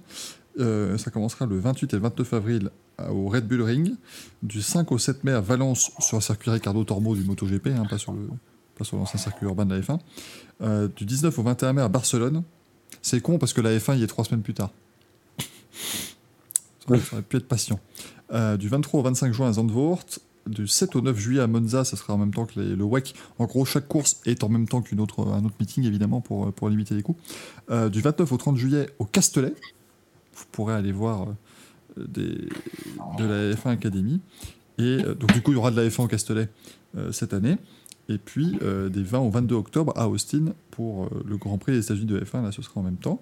Il y aura une séance d'essai de pré-saison les 11 et 12 avril. Et il y aura 13 autres journées d'essai supplémentaires dans l'année. Donc, au moins, elles vont avoir du temps de roulage, les filles. Ça, c'est très important au volant de F4. Donc, ça, c'est vraiment chouette. C'est une bonne chose, ouais. Le format est complexe. C'est clair qu'avec un format pareil, tu ne pouvais pas le mettre en marge de la F1, à part sur une course où il n'y a pas du tout d'autres courses de support. Après, effectivement, c'est bien, mais de toute façon, ouais, c'est. En fait, le problème, c'est que ça s'appelle la F1 Academy, donc forcément, on attendait que ce soit avec la F1, mais tu peux pas cumuler une échelle complète de monoplace en même temps que la F1. Donc, F2, F3 ont la priorité, c'est normal pour moi, ça me choque pas trop. Après, c'est dommage de les mettre en même temps que le WEC, parce que pour moi, si tu formes des pilotes à se faire repérer en monoplace, c'est pas pour que ce soit devant des gens qui dirigent les équipes d'endurance, mais c'est ça. Après, il faut bien les caser quelque part et elles auront plus de monde devant elles si y a une grosse course à côté, donc pourquoi pas. Elles rouleront à Monza dans les tribunes vides parce que c'est comme ça, mais sur les autres mythiques, au moins on aurait quelque chose qui s'appelle F1 au Castellet, donc voilà. Je pense qu'Alési dans son bureau, ils sont venus voir et ils ont dit genre on aura la F1, oui, Académie. Oh. mais y a Nikos ou pas dedans? Même pas. Il n'y aura même pas de Nikos. Nikos. Moi, je continue de penser que ça pourrait marcher en France. C'est Nikos qui présente la F1 Academy. Putain, je regarderai pas. Solélou, est-ce que vous allez voter pour un bipoling? Bipoling, c'est le talent, la vitesse, c'est la sensibilité. C'est toujours mettre encore une fois des arguments, des adjectifs qui ne servent à rien dans le domaine dans lequel tu es. C'est aussi un bipoling, évidemment. L'amour de la botanique. Et piètre de course. Je m'en fous absolument de ce que tu dis. Mais donc voilà. Bon, écoutez, on verra ce que ça donnera ce championnat. Et n'oubliez pas qu'il y a Manu qui sort son bouquin le 1er mars. C'est important. Ah, regardez. Acheter. Il est là. Le petit livre rouge. Qui est pas si petit d'ailleurs, hein, qui fait son. Non, ça va, il est assez petit quand même. Enfin, oui, pour tout ce que ça représente, c'est pas mal. Non, ça va être un beau petit bouquin. Il y a des belles photos dedans. Pour les gens qui aiment pas trop les textes. Moi, je rappelle, moi, s'il n'y a pas d'image, moi, je le dis pas. Hein, non, Michael, je vais te montrer, il y a des images. J'ai trouvé une photo d'Alonso, mais je sais même pas s'il y en a en double page. Oh, double page, carrément. Quel honneur. Ça serait fantastique. Ah, j'ai une double page avec 2 champions du monde dessus, je sais pas si on voit. Oh putain de merde. Nico Rosberg et Christian Clavier. Non, c'est Nico Rosberg et Nico Rosberg du futur. Ah bah j'espère pas. J'ai une photo d'Alonso qui fait drifter une Renault, du coup je pense. Eh bah c'est valide, c'est en Chine ça, non? On dirait que c'est en Chine. Je sais plus. Oui, je suis très pointu. Tu es bien calé sur Fernando Alonso, dis donc. Je sais que c'est là qu'ils faisaient drifter les F1. Écouteur Schindler a raison. Sondage dans le chat, est-ce que c'est la tête qui est grosse ou le livre qui est petit? Sondage. Non, j'ai une tête d'humain normal. J'ai une tête, ma foi, qui est une tête qui vaut ce qu'elle vaut. Ça m'a permis de mettre des photos aussi de grands moments de la F1, tu vois. Ah là. Ça c'était beau. Le fameux Indianapolis. Ouais. En fait, toujours les plus grands moments du sport auto se passent à Indianapolis. Mais je n'y étais pas. Je n'y ai pas assisté à ce Grand Prix. Que vous n'avez pas vu sur TF1 d'ailleurs. Tiens, on tient à le rappeler, mais TF1 avait coupé la diffusion. Non, moi j'avais. Bah, il était diffusé sur Eurosport. Oui, je pense qu'ils ont basculé, mais je crois que sur TF1... Parce que je me rappelle avoir subi cette purge et avoir espéré de tout cœur que Barrichello accroche Schumacher quand il fait sa petite foreuse. Non, je crois génial. Que... moi, je voulais l'histoire de Jordan, évidemment. Moi j'ai vu, en fait, j'ai vu sur la télé belge, mais je crois, de ce qu'on m'a dit, il me semble que TF1, en gros, devait mettre le JT de 20h, et au lieu de revenir après le JT, ils sont restés sur leur film et tout, et puis ils sont passés à autre chose. Parce qu'à un moment donné... D'ailleurs, Michael, j'ai une autre façon de t'acheter. C'est une image des 500 miles d'Indianapolis 1950. Oh, voilà une très très bonne image. Très très bonne image. Je suis vendu. Ah, ils nous spoilent son livre. Je ne spoil pas plus. Je spoil quelques images. Mais... Alors, les 50 nous dit on devrait regarder Indianapolis un jour. Non, plutôt crever là, vraiment. Me taper un Grand Prix de F1 et 6 bagnoles. Non. Et je suis même pas sûr qu'il soit disponible sur la F1 TV en entier.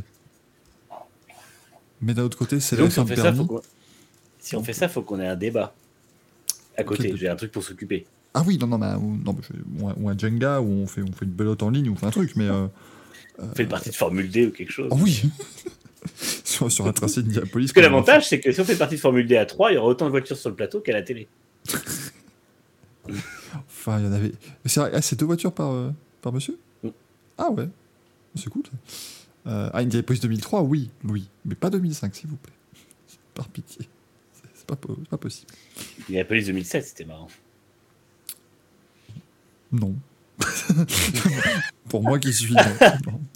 Bah, moi, c'est à peu près le dernier moment de joie de cette saison 2007 pour moi. Attention, je viens près du mur à des stands et ouh, je suis colère. Hein, il m'a pas laissé passer. c'était incroyable. Passons au courrier des viewers, messieurs. 22h57. On est en train de vivre les moments. Bah, c'est que demain on commence à 8h. Ah oui, c'est ça. On peut plus, nous. On va répondre à vos questions. Oh, quelle masse d'armes! Le courrier des viewers de cette semaine, mesdames et messieurs, on commence par la première question qui est la question de Jacques Douane. Enfin, Jacques Douane, quoi. C'est monsieur qui vit dans une douane. Il faut que tu dises que c'est écrit douane, genre comme douane, la douane. Douane, c'est une douane. Vous avez du shit, non? Passez, enfin voilà, d'une douane. Bien le bonsoir. J'ai lu dans plusieurs médias que Zach Brown aurait approché Red Bull pour devenir leur client moteur à partir de 2026. Je me pose donc cette question. Le but de Zach Brown est-il de faire fuir Lando Norris? Bonne fin de soirée et à demain pour la suite des essais. Alors, je pense que de toute façon, à ce moment-là, Norris sera déjà chez Alpha, enfin chez Audi avec Seidel. Ça, c'est ma théorie à moi. Je lui souhaite. Et non, en fait, c'est juste que si vraiment Brown pense que c'est une meilleure solution que Honda, et qu'avoir un statut de client de Red Bull, c'est mieux qu'avoir un statut d'équipe semi-usine de Honda. Je suis pas très chaud sur sa direction du truc, quoi. Ouais, mais il y a des sponsors. Mais c'est bien d'avoir des sponsors, mais... Sponsors, j'ai l'impression que c'est tout ce qu'il cherche, limite, donc il est content. C'est... Putain, en fait, ce qui fait chier, c'est que là, il a un duo de pilotes qui est quand même vraiment énorme, parce que Piastri, je pense que on n'est pas prêt, et parce qu'on a un peu oublié en 2022 à quel point il était bon. Norris, pour moi, c'est top 3 ou top 4 du plateau actuel. Donc, ils ont un super duo de pilotes, et en fait, c'est à eux de faire le truc maintenant, de faire une bonne voiture et de gérer une bonne saison. Et il ne faut pas qu'ils s'étonnent si un jour Norris s'en va, parce qu'il en aura marre de tout donner pour finir 6e. Mm. Ça va devenir compliqué, hein, parce que là, il les aligne hein, les années en F1, donc... Il va falloir qu'il passe à autre chose, hein, Norris. Hein. On a Michel Delaforêt. Ah, vous en mettez des... Non, c'est pas moi qui ai écrit une question parce qu'on n'en avait pas. Hein. Je passe par là, quand même. Tu es démasqué. Qui me dit « Bonjour le racing. Je suis le GT World Challenge Europe depuis l'année dernière et j'adore. Seulement, je ne connais pas encore bien ce championnat. Serait-il possible de faire un petit guide rapide? Merci. » Alors déjà, tu apprendras... Ça se voit que tu connais pas, hein, parce que c'est le... Alors... oh là là là, qu'est-ce que c'était le nom déjà? Le véritable nom exact, s'il vous plaît, c'est le c'est Fanatec GT World Challenge Europe Powered by AWS. Déjà, quand on est pointu, on cite le nom complet. Globalement, c'est le championnat GT de référence qui se dispute donc en Europe. Ça s'appelait les Blancpain GT Series à l'époque, c'est là où on les connaissait un peu plus. T'as 2 championnats dans le GT World, t'as le GT World Sprint et le GT World Endurance. Donc du coup les courses sprint sont des courses un peu plus courtes, et évidemment les courses d'endurance ça monte jusqu'à 24 heures avec les 24 heures de Spa. T'as différentes classifications de pilotes et donc différentes catégories, mais les classes ne sont pas des voitures différentes, c'est-à-dire que toutes les voitures sont des GT3, donc forcément ça réduit déjà évidemment le champ des possibles, et donc c'est vraiment sur la classification des pilotes qu'on va avoir cette différence. Et puis tu as des changements de pilotes, c'est un championnat GT ma foi fort standard une fois que tu commences à le suivre. C'est quand même vachement bien foutu, c'est du Stéphane Rattel, donc l'organisation est au top, et ça offre des courses très sympas, et j'avoue que c'est un championnat qui est un petit peu qui mériterait d'être un peu plus connu. Et qui en fait est le début. Donc t'as le GT World Challenge Europe, t'as GT World Challenge America, t'en as un peu partout, et puis t'as ensuite l'Intercontinental GT Challenge qui lui regroupe un peu des grandes courses comme les 12 heures de Bathurst et autres. Oui Manu, je te vois sourire. Non, c'est juste Stéphane Rattel, donc j'ai rire parce que Rattel c'est un animal qui est genre super bizarre et super agressif, du coup ça me... j'ai pas besoin de plus pour m'amuser, à chaque fois j'entends mon Stéphane Rattel. Et ça fonctionne à chaque fois ça me fait rire. Tu comprends pourquoi je ris à chaque fois que j'entends Mike Crack. Nous avons le même truc. Ça marche très très bien. Et Stéphane Rattel qui est le sosie d'Émeric Caron. Pour la petite histoire, voilà. Alors, comment ça, on n'avait pas fait un live Chic Master sur Singapour 2008? Non. Non, on n'a pas fait de live. Hein. Non. C'est une bonne idée, mais on l'a pas fait. Parce que c'est là où vous demandez à quand Racing Café sur le Crash Gate 2008. Est-ce que tu regardes cette émission? Parce que j'ai pas l'impression. On fait pas. C'est une émission d'actu, nous. Alors, on avait fait une émission sur 2006, mais c'est tout. C'était juste parce qu'on était tous réunis et qu'il fallait bien qu'on parle d'un truc. Finalement, on n'a pas parlé que tant que ça de l'année 2006. Non, ça a été rapide quand même. Ah, c'est un Honey Badger en fait. Ah, c'est ça le Rattel. Ouais. Daniel Ricciardo est un Rattel. Eh ben, comme quoi, on en apprend des choses. Hein. C'est assez formidable. On a une question qui nous vient de Henri Pesca Lolo Ferrari. Putain. Qui nous demande quelles sont les différences techniques entre une GT et une NASCAR. Ouf. Alors là... Accroche-toi, il y en a pour 3 heures. Les points communs, c'est qu'il y a 4 roues, un moteur, un volant, mais à part ça... Par ça, c'est compliqué. Hein. Maintenant, il y en a une qui a des feux. Ah, les deux, c'est bon. Les deux ont des feux, ça va, tout va bien, c'est bon. Maintenant, c'est la même chose. On a un point commun. Mais c'est pas du tout les mêmes bagnoles. Hein. C'est radicalement différent. Ouais. Elles demandent pas les mêmes, elles ont pas les mêmes contraintes déjà. C'est ce qui rend le truc intéressant, c'est que justement, on va engager une voiture qui est totalement différente, en espérant qu'elle arrive, parce que évidemment, je pense que c'est par rapport à l'engagement de la Garage 56 au Mans, oui, et on va engager une NASCAR pour qu'elle aille se mêler à des GT qui sont pas du tout des voitures faites pour la même chose, avec des performances qui ne sont pas du tout les mêmes et qui normalement sont beaucoup plus efficaces sur circuit routier que les NASCAR. Donc, mais avec les matériaux différents, avec les suspensions qui changent un peu, je crois, avec le poids qui est gagné, avec pas mal de choses qui évoluent. On aura aussi un réservoir plus grand sur la NASCAR du Garage 56. C'est vrai que les performances pourraient être pas loin des GT, sinon au niveau, quoi. Donc... ce serait top. Hein. Mais ça assurera des voitures très très différentes quoi qu'il arrive. Si t'as ne serait-ce que pendant un bout de course une GT qui se bat avec la NASCAR, enfin ça pourrait vraiment faire une image dingue. Ce serait, j'avoue que c'est con, mais c'est la voiture que j'attends le plus. Et je pense que beaucoup de gens vont être vraiment hypés par cette voiture. Ouais. Les hypercars au début, ouais, mais je pense que quand ils vont voir passer pour la première fois une NASCAR, parce que le moteur reste plus ou moins le moteur de NASCAR. Donc avec le bruit du moteur de NASCAR, ça va les impressionner. Parce que ça va être... Moi, je l'imagine, dans la nuit, tu vas avoir passé... Toutes les 3 minutes, tu auras un bruit gigantesque qui va passer, ça va être génial, quoi. Pareil, comme dit Jean-Marc, le changement de pilote à 3h du mat', tout ça. Enfin, les mecs, ils vont sortir par la fenêtre et tout ça. Enfin, ça, je suis très content. Ils auraient vraiment facilement pu ajouter des portes. Et ils se sont dit non. L'ADN du NASCAR, c'est que les mecs rentrent par la fenêtre. Si un jour on peut m'expliquer d'ailleurs le délire de d'avoir enlevé les portes en se disant une fenêtre c'est mieux. Moi, faut pas confiance, un filet dans un trou, ça passe nickel. C'est pour shérif et moi peur, c'est pour ça. Est-ce que ce n'est pas ça finalement le film qui représente le mieux NASCAR? Oh bah oui. Et enfin le petit Richard. qui nous demandait, parce que c'était des questions très NASCAR qu'on avait là, quel est pour vous le plus beau Daytona 500? Moi, comme je l'avais évoqué dimanche, je garderai toujours une tendresse particulière pour la course de 2007 qui est géniale. Sinon, 2010, c'était sympa. 2013, c'est une merde. Ça, je vous le dis. Mais c'est pas parce que Danica Patrick entame le dernier tour 3ème et qu'elle fait 10-6, c'est vraiment que c'est une merde. Il se passe rien de toute la course, c'était absolument affreux. T'as 98 pour l'histoire aussi, avec des Leonard qui gagnent, mais sinon. Ouais. C'était pas je crois que c'était 2005 aussi pour la victoire de Gordon qui était plutôt bien. Oui, avec la fin de course contre Tony Stewart, Dale Junior, tout ça, c'était assez dingue.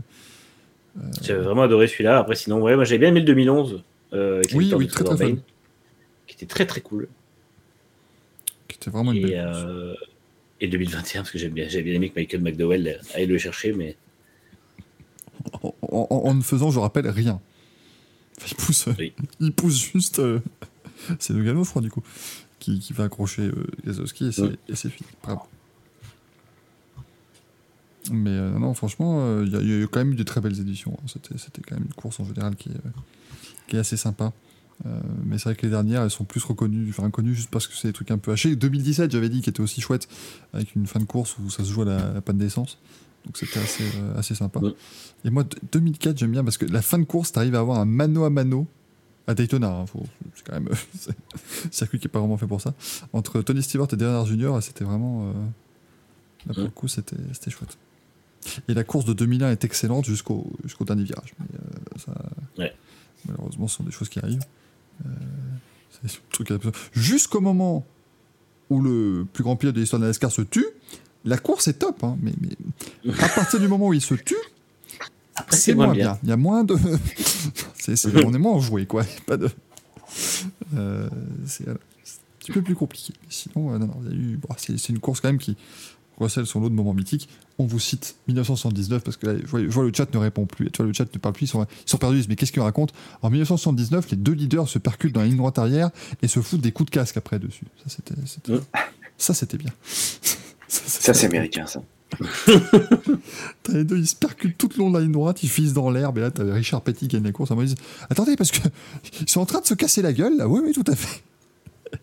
Et les mecs se cassent la gueule, et t'as le frère de l'un des deux qui est venu pour casser la gueule de l'autre avec son frère. Hein. Vraiment, c'était beau. C'était très, très... écoutez, il est 23h08. Est-ce qu'on se tente un Louise Roots?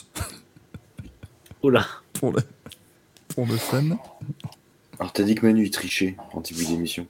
Bah oui, parce que c'est-à-dire que les Louise Roots, vous savez que c'est simplement citer des noms de pilotes qu'on fait un Grand Prix particulier, mais bon, comme il vient littéralement d'écrire sur tous les pilotes de l'histoire de la F1, c'est un peu, un peu difficile, quoi. Mais s'il n'en trouve pas, là, Axel, tu peux faire l'upset de la... J'en trouverai pas non plus. S'il trouve pas, je trouverai pas. Abu Dhabi 2022. et Manu peut pas citer les McLaren. Oh, il barre, il a 10 désavantages. Tu peux m'avoir sur le fait que par réflexe et par passion, je vais souvent citer Frenzen dans les deux premiers. Donc, si c'est après 2003, j'ai perdu, ou avant 94. Eh ben tiens, qu'on rigole. Merde, attends, j'ai pas. Attends, faut que je rouvre. Attends, hop, faut que je mette sur mon téléphone, c'est vrai. Au secours, attendez, oui, ça va revenir. Et voilà, nos images reviennent, toutes nos confuses. J'avais ouvert Discord, ce qui n'était pas prévu. Hop, donc, c'était quoi Canada 2004. Allez, comme ça. Est-ce que vous croyez que Manu sera piégé? On ne se doute de rien. Non, faut pas que je le dise. Mais j'ai envie de le dire. C'est tellement chouette de dire Sarah Alfredsen. Donc Canada 2004, et je commence par le beau Axel qui va pouvoir nous citer un pilote. C'était à Montréal. Bon. C'est à Montréal. Schumacher. Lequel? Celui que tu veux. Alors, Michael Schumacher, oui. Barrichello. Eh ben oui, ils ont fini 1 et 2. Vous faites dans l'ordre en plus, c'est beau ça. Coulthard. David Coulthard. Attends, j'ai pas mis de jingle du Louise, les gens sont perdus, ils savent pas ce qu'on fait. Ils comprennent pas pourquoi on dit des noms de pilotes dans un courrier des viewers. Le Louise. Ah oui. Enfin, le Pedro, pardon. C'est le Pedro. Je suis sûr pas s'il y a le son du jingle du Pedro. Nous sommes en train de faire un Pedro, ça fait tellement longtemps, j'avais plus les automatismes. Manu.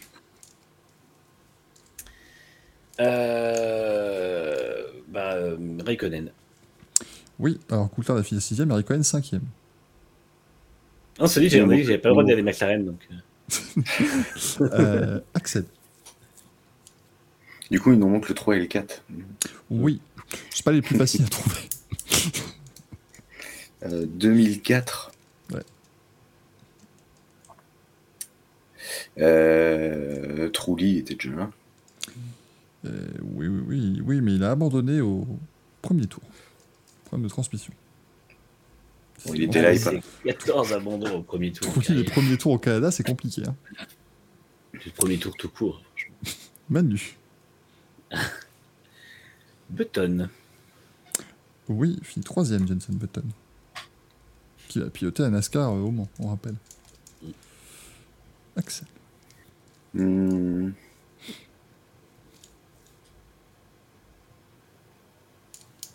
Attends, parce que là, je suis en train de... Tu sais à quoi je réfléchis, là ? Non. Au jeu de F1 que je jouais en me disant, alors attends, qui est-ce qu'il y avait dedans ?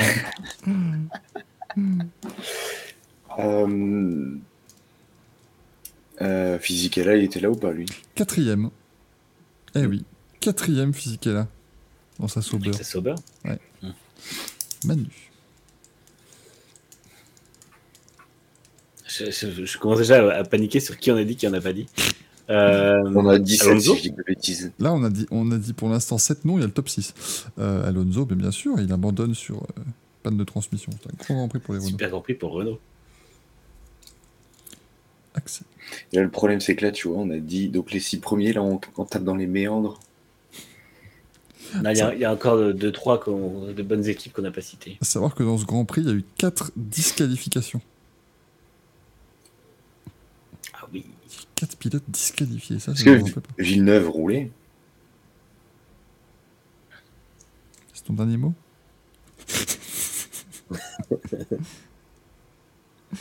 Bah. Attends que je réfléchisse. Bah oui. Rassurez-vous, votre Bluetooth fonctionne. Alors, les gens que j'écoute en podcast. Ne faites pas d'accident, je ne m'appelle pas Gaël. Et non, parce que Villeneuve n'était plus là. Il est revenu en fin de saison. Il a remplacé Trulli en fin de saison chez Renault, mais il n'était plus là. Ah bah je me suis fait baiser alors. C'était ça ton petit piège ? Il y avait Frenzel ou pas du coup ? Eh ben non. Ah mais je sais qu'il n'était pas là. Il n'a pas fait de Grand Prix depuis 2003 de toute façon, Frenzel. Ouais. Non, il vous manquait les 7e et 8e. Massa. Alors Massa, lui, il se prend une boîte en fin de course qui est monumentale à l'épingle. Montoya. Il y avait Montoya et Ralph qui se font disqualifier tous les deux. Oui.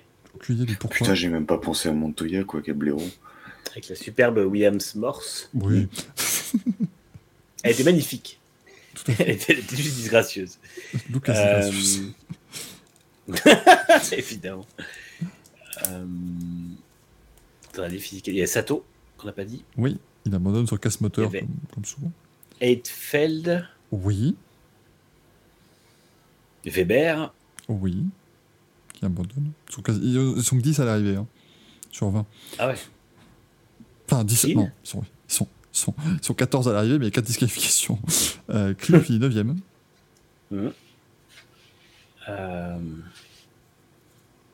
Glock. Oui, c'était là le piège, parce que c'est Pantano qui fait la majorité de la saison chez Jordan, mais c'est Glock qui fait son premier Grand Prix qui finit 7ème. C'est ça. Attends, je suis en train de réfléchir chez Minardi, parce que ça c'était vraiment le piège à cette époque-là. Il t'en manque 4. Il y a des équipes que je croyais qu'on les avait tous dit. Là, il manque les 2 Minardi et il manque. C'est quoi qui manque comme équipe ? Terrible pour cette équipe. Toyota ? Ils ont mis des milliards et t'es même pas foutu de te rappeler de leur nom. C'est Panis d'Amata en 2004 encore. Ah oui, Panis d'Amata. Ouais. Et du coup, c'est... Qui ont été disqualifiés. Ah ouais. Baumgartner chez Minardi. Oui. Pas le monsieur qui saute de la lune en parachute, hein, Baumgartner. Le dernier... C'est pas... Si, on a dit Clean, Louis. C'est pas Fraser et l'autre, là, c'est... Ah, c'est Bruni. Eh oui, Gian Maria Bruni, qui est pilote GT depuis pas mal d'années maintenant chez Ferrari, mais qui a fait une saison de F1. Et qui, je crois que c'est lui, d'ailleurs, on a la première team radio de l'histoire de la F1. C'est quand il perd une roue en qualif. sa gueule à la radio, c'est formidable. C'était en Chine en 2004, pour être tout à fait précis. Bravo Manu. Tu as gagné un exemplaire du livre d'Emmanuel Touzeau sur les... J'ai gagné tellement vite qu'il est déjà à la maison, dis donc. C'est-à-dire il a déjà reçu. Franchement, ça, c'est vraiment... On est très très bon. Je suis ému. Ah bah écoute, c'est moi. C'est absolument pas moi, j'ai rien fait moi. Mais c'est moi. C'est toi qui as écrit le bouquin, qui te l'a envoyé. Toi. Mais c'est... Merci beaucoup d'avoir été les amis. Ouais, un Racing Café est condensé ce soir. On a encore 16 heures de live, toi vidéo, moi écrit, et puis... Ça va être long, hein. C'est un long week-end, ouais. Parce que si vous nous avez apprécié ce soir dans Racing Café, on se retrouve demain à partir de 8h du matin pour vivre ensemble cette deuxième journée des essais hivernaux de Formule 1 à Bahreïn, du côté de Sakir. C'est bien ce petit Racing Café, voilà, un petit peu condensé et tout, mais bon, faut rajouter Gaël, 3-4 bonnes vannes, et il est minuit 45 et on s'en est pas rendu compte. Mais donc voilà, vous allez voir, demain, samedi, on continue.